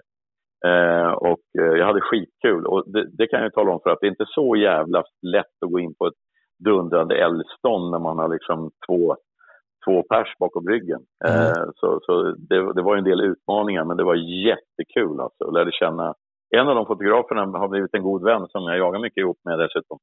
Eh, så äh, det, jag hoppas det blir igen, och, men, men ingen vet. Ja. Vi, vi hoppas Om jag ska vara lite hård nu så kan jag säga att väldigt många som som bestämmer över den svenska statliga, statligt styrda televisionen, de, ja, de är ju veganer och dricker kaffe latte hela dagarna och sådär. Och inget ont i det, men det är ett mm. faktum att de, de har väldigt dålig koll eh, när det handlar om hur stor den svenska jakten egentligen är, liksom, hur tung kulturellt den är. Eh, mm. så, så det, finns ett, det finns ett ingrott motstånd kan man säga. Men jag hoppas att det blir. Ja, det hoppas jag med. Och jag tänker också precis som du säger där att det, det finns en, en allmän bild av av kanske framförallt om man får generalisera lite grann i storstadsregionerna bland, kanske bland lattedrickare Eh, specifikt, nej men att, att det finns en bild av jakt som kanske inte riktigt stämmer överens med den, hur jakten faktiskt är. Så att jag tror att själva programmet är ju extra viktigt just på grund av den anledningen att man får, och det tycker jag du, att, eller ni gör väldigt bra, att förmedla en, en, en bra och rättvis och positiv bild av jakten. Och det tror jag är viktigare nu än någonsin. Ja, men det, det är ju hela tanken, alltså hela, hela grundtanken med, med programidén, hela formatet handlar ju om klassisk allmogjakt kan man säga. Eller, alltså, vi, vi, gör det här, vi, vi, gör det här av väldigt många fler anledningar än att vi ska, vi ska ha ihjäl vilt ute i skogarna. Alltså, mm. eh, så, så, det är tanken. För det, är också en baksida av det här med det här eh, den här snabba digitala världen som vi lever i nu. Liksom att, att eh, de som är väldigt tveksamma till jakt, alltså om de går ut på Youtube och tittar för mycket på, på, på mm, liksom snabba skott på, på godsmarker eller ja. vildsvinsfeber eller något sånt där, då, då, då, då får de ju faktiskt en, en väldigt, väldigt felaktig uppfattning om vad den svenska jakten handlar om. Ja. Um, ja, det. Det, det är ju spännande och roliga skottsekvenser, men, men eh, men jag kan säga en sak till då, apropå det här med att jag är, anses vara storjägare. Men det, jag jagade säkert 130 dagar förra säsongen eftersom jag hade ont om jobb då på grund av pandemin och sådär. Ja. Men, och jag, och jag sköt mängder med, med vilt, alltså det är inget snack om det. Men den bästa jaktdagen jag hade förra året, det var 21 augusti. När jag har en 15 månaders jämthund som, som ståndar stor björn i två timmar. Vi sköt inte björnen, jag låg bara i blåbärsriset där och fullkomligt, alltså i princip alltså, tårögd av ja. lycka. Eh, det var den bästa jaktdagen. Sen bröt hon ihop mentalt och bröt. Det var den bästa jaktdagen förra säsongen. Bara att höra det, höra det arbetet hon gjorde där inne i, i tätningarna. Det var, det var min bästa jaktdag förra året. Och det säger ju en del om, om att det handlar fan inte bara om att skjuta djur. Nej. Nej, och det säger lite grann om att vi är kanske inte så jätteolika våra hundar där med att det är samarbetet som är det viktiga. Ja, visst, men så är det. Så är det. Det, det där att se en björn, det är ju alltid, det är alltid speciellt, men att se sin, sin hund göra ett jobb med en björn och verkligen, ja, det, det är klart, det, då behöver det inte smälla någonting. Nej, Nej alltså, det, det, alltså så är det faktiskt. Och det, och det är samma med det är samma med, med alla mina hundar som jag haft genom alla år. Det är, den där, det är den där enorma känslan av att massor med slit och tid i skogen och träning och annat har, har lett till någonting som, ja, alltså alla liksom pusselbitar faller på plats. Det är magiskt. Alltså. Det är ja. magiskt. Ja, den går inte att beskriva den känslan. Det, det, det är fantastiskt. Jag tänkte det, om, om våra lyssnare, precis som vi, inte kan riktigt få nog av dig, då ska man ju lyssna på eran podd, Jakthundar och jakt. Den finns där, där poddar finns och framförallt på Patreon. Gå in där och, och lyssna på den där och, och stötta er via Patreon där. Och så sen ska man köpa dina böcker och där, jag vet inte, men mitt tips är väl att, att sök på Peter Ekeström där böcker finns helt enkelt. Ja, jo, det, så är det. Så är det. Men däremot det jag inte riktigt har listat ut det är om jag skulle vilja boka eh, antingen boka in mig på någon kurs eller utbildning eller privatlektioner. Hur gör man då? Eh, ja, ja, alltså jag har ju inget... Eh, alltså jag jobbar ju där folk vill att jag ska jobba. Så att, eh, jag jobbar ju nu som sagt 20 helger i rad med kurser över hela Sverige och, och det är ju andra som arrangerar. Ja. Eh, jag har liksom ingen anläggning eller något utan jag åker dit där folk vill att jag ska jobba. Så det bästa är att, att snacka ihop sig med kompisar och hundförare man känner någonstans i landet. Liksom. Och allt jag behöver är är någonstans där jag kan visa ett bildspel och tala om hur hundar pratar med varandra. Och sen behöver jag en öppen yta, en skogsdunge eller en gräsmatta eller jag behöver inte ens någon inhägnad. Mm. Sen, sen jobbar vi praktiskt med hundarna. Så det är väldigt enkelt. Alltså. Ja. Eh, och, och vill man det då så, och funderar på det, då skickar man ett mejl till mig och det finns ju på nätet. Då. Alltså Ja. Min mejladress. Eh, min firma kan man säga, eller den delen av firman som håller på med hundar, den heter Peter och Dogworks. Så söker man på Peter Dogworks så hittar man allt ligger öppet på nätet, alla mina telefonnummer och du vet allt det där. Ja, men det, är ju, det är ju lysande och eh, det, min, min hamster i mitt huvud börjar direkt springa vilka, vilka vi ska samla ihop för att, för att lura hit dig. Ja, nej men och sen, sen alltså det, det, det handlar mycket om i min bransch om att vara ödmjuk. Alltså, allt jag gör funkar inte men, men hon får så jävla många år så att, eh, och har hundar som funkar skapligt bra så ett och annat har man ju snappat upp. Liksom. Jag, jag, jag avger inga löften utan vi tränar hundarna som jag tycker man ska träna hundarna och, och, och funkar det så funkar det. Ja. Men, och det, det är jag övertygad om att det gör i väldigt, väldigt många fall. Ja, det var kul att prata med dig och det ska bli helt intressant att se. Har ni statistik på det, hur, om folk orkar, orkar lyssna? Ja, ja faktiskt. Vad fan, jag vet inte hur länge jag har pratat nu, men nu behöver jag fan en kopp kaffe till. Alltså det här... Eh, eh, det Ja. tog på, på, på eh, då, vad heter det, salivkörtlarna det här. Ja, nej men absolut. Jag har faktiskt ett gäng frågor kvar, men det får vi ta nästa gång helt enkelt. Ja, det var kul att du ringde och jag är lite småstolt faktiskt över att vara med i den här Älgjägarnördpodden. Eh, eh, så det, det har jag ingenting emot. Det Ja, var du- bara kul. Det var Ja, bara men kul. du, jättekul att du var med och vi är väldigt glada och stolta att du, att du ville vara med och ställa upp och dela med dig utav, utav dina erfarenheter och eh, din kunskap framför allt. Så att, eh, stort, stort tack för att vi fick ringa och störa och eh, vi kommer säkert att försöka ringa och störa fler gånger också. Ja, även eh, du är välkommen. Jag har en, jag har en nackdel, säger min fru, att jag säger ja till allting. Så att, det, är bara, det är bara att du hör av dig. Det var kul att prata med dig och som sagt, jag hoppas att det, att det gav något. Det gjorde det. Tack så hemskt mycket Peter. Ha det bra, vi hörs. Vi gör det. Hej! Hej, hej.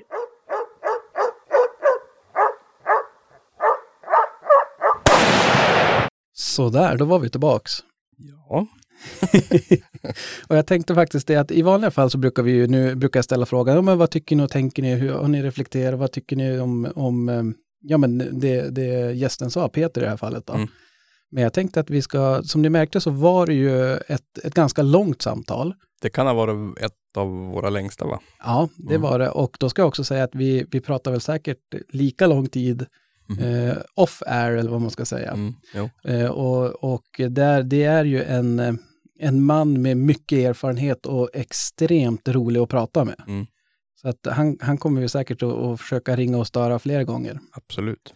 Men jag tänker att vi gör som så, istället för att vi pratar om det nu så får vi ta det i nästa veckas avsnitt, får vi reflektera lite grann och ni får dessutom hinna testa lite grann de här tipsen som man gav gällande våra egna hundar. Mm. Så att vi återkommer till det nästa vecka och så sen istället så går vi in på fredagsfrågan. Shoot. Kommer ni ihåg fredagsfrågan? Det var väl om jakttiderna där. Precis. Mm.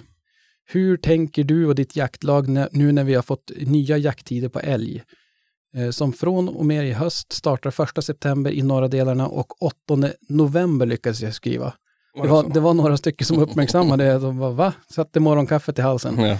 Nej, utan det var, det är ju självklart 8 oktober. Och det gick tydligen inte att ändra i, i frågan heller. Aha, okej. Så att, eh, och alternativen, eller vi kan väl, jo vi, vi börjar med att säga alternativen. Eh, det mest, med 54 procent så vann Vi kommer göra som tidigare i vårt jaktlag. Jakten kör igång första måndagen i september. Det var Okej. 54 procent som svarade det. Ja. Sen har vi, vi har alltid kört från andra lördagen i september, det vill säga, det vill säga i höst 11 september. Mm. Det var 17 procent. Eh, och så sen har vi på 10 procent, vi kör från och med 1 september och ser det som bonusdagar och sen kör vi en hel vecka sen.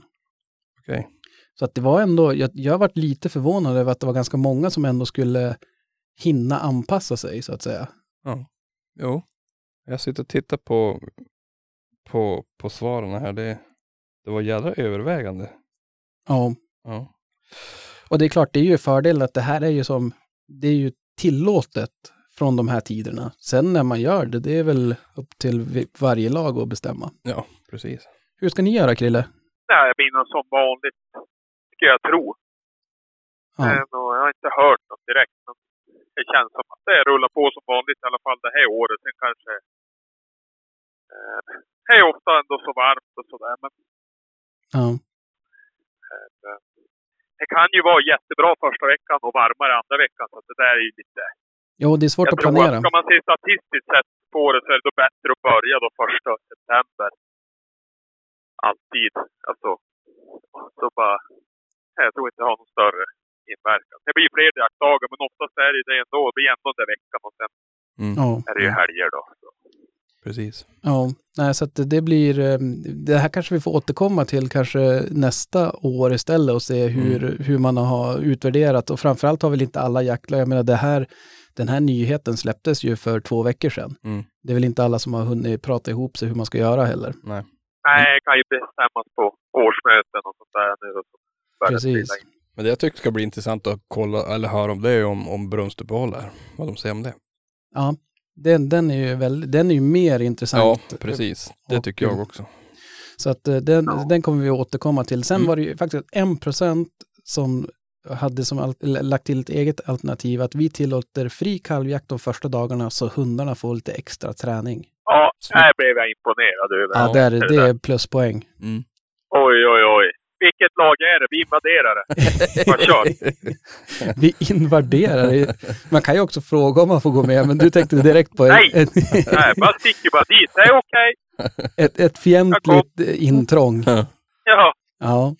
Nej, det är, det är faktiskt, det är snyggt och, och där är ju, det gillar man att se att det är ett lag som verkligen förstår vikten av att, trä, att hundarna måste få träna också. Ja, det var skit, skitsnyggt gjort. Så att, eh, men eh, jag tänkte också, jo Micke, hur, eh, hur ser det ut på valpfronten? Har du hört något nytt? Jag får filma lite nu och då. Det är jävligt fina valpar faktiskt. Men det kan ju inte stämma för jag har inte sett någonting på vår Instagram. Nej, jo, någon bild har du sett. Jo, jo, men du får filmer. Ja, ja. Ja, nej, men jag tänkte jag skulle vara lite återhållsam för att hålla på spänningen. Nej, Ja, men det, det ser bra ut. Jag ska åka ner dit, eh, är det om två veckor? Ja. Och kolla på dem bara. Spännande. Mm, det ska bli jävligt kul. Då kan du kanske ta en bild som du också kan lägga upp. Jag tänkte jag kanske skulle göra det. Måste bara fråga om lov. Ja. Nej, men det där, det ska bli spännande att följa. Jag förstår att det, det är därför du är så ivrig på hundhuset också, att det ska vara... Jo, jag, Nu, nu kommer ju valpen att bo inne misstänker jag, men men jag vill inte hålla på där ute. Jag vill ha det klart när han kom. Så Ja. att man får koncentrera sig på han. nu. Ja. ja, det är nog klokt. Mm. Så att det, det, det, det blir kul. Ja. Härligt. Mm. Men eh, vad ska vi... Jo, nu har vi, vi har hållit på ett... Det börjar bli ett ganska långt avsnitt där. Och ni får väl lyssna i omgångar. Vi, vi hade faktiskt en liten, liten överläggning här hur vi skulle göra om vi skulle dela upp intervjun med Peter i två delar. Mm. Men jag vet ju tvärt emot vad, vad Peter pratar om där, att man ska ha tålamod i jakt. Men när det gäller vissa saker, då har jag noll tålamod. Ja. Så att jag skulle... Nej, man vill ha hela kakan Ja, nu. det är lika bra att bränna av ja, men det blir rätt bra. Alla får lyssna på det där och reflektera lite och så kan vi diskutera nästa vecka. Så får Mm. de väl tycka om det finns saker att diskutera. Det tycker jag. Alltså, han är ju grym. Mm. Alltså, jag blev så glad direkt jag hörde. Han var så lugn. Han, han, är, han har ju ett speciellt, han har en härlig framtoning. Mycket. Det. Ja, jo, han är duktig. Han är duktig inte bara på hundar utan också att förmedla Nej. hans kunskap. Ja, Mm. men ju allt, hela paketet så att säga. Ja. Nej, men det, det tror jag blir ett bra upplägg. Vi får surra mer om det och ni som lyssnar, ni får ju, självklart måste ni in och följa oss på Instagram så att Mm. ni får se alla bilder som Micke inte lägger upp. ja. Ja, men sen kan det ju vara bra att de, de som lyssnar ju på det där innan vi kommenterar. Det kan ju vara rätt kul att de, de hinner ju som säga sitt innan vi har sagt vårat egentligen. Ja, nej men absolut. Och det, det gör ni ju som vanligt i, i Facebookgruppen Älgjägare emellan surr. Mm. Eh, och vi har tyvärr fullt med vänner nu så att eh, tyvärr kan vi inte få några fler. Sluta skryt! Ja, jo, det, nej du vet, man är ju fullt med vänner. Ja. Nej, men, eh, så att, men ni, eh, jag svarar nu på, eller vi svarar alla som, som skriver till oss att gå med i den gruppen istället, för där finns det nog inga begränsningar. Eller åtminstone är vi väldigt långt ifrån dem. Ja. Så att eh, följ oss, gå med i den gruppen och tyck till vad vi, både, både Peters inslag här, intervjun med Peter och även i övrigt. Mm. Och eh, prenumerera på podden. Exakt. Ja, nej men vi får eh, tacka så mycket för att ni har lyssnat. Mm. Om, ni, har- om ni har orkat så här långt. Så tack så hemskt mycket och eh, nu kör vi lite halva koa. Ha det gott. Vi hörs. Ha det gött! Du, nu glömde du en grej Krille. Ja, Vad ska man göra med hundarna? ja jävlar. ja, jävlar. Ja, man måste träna dem. Man måste träna. Rune smög fast, där var väst och jag stod kvar på Pass på Säterbrua. Han svor och grumta som en gris. Det var för mycket busk och ris? Det enda som man såg var halve kua. Halve kua.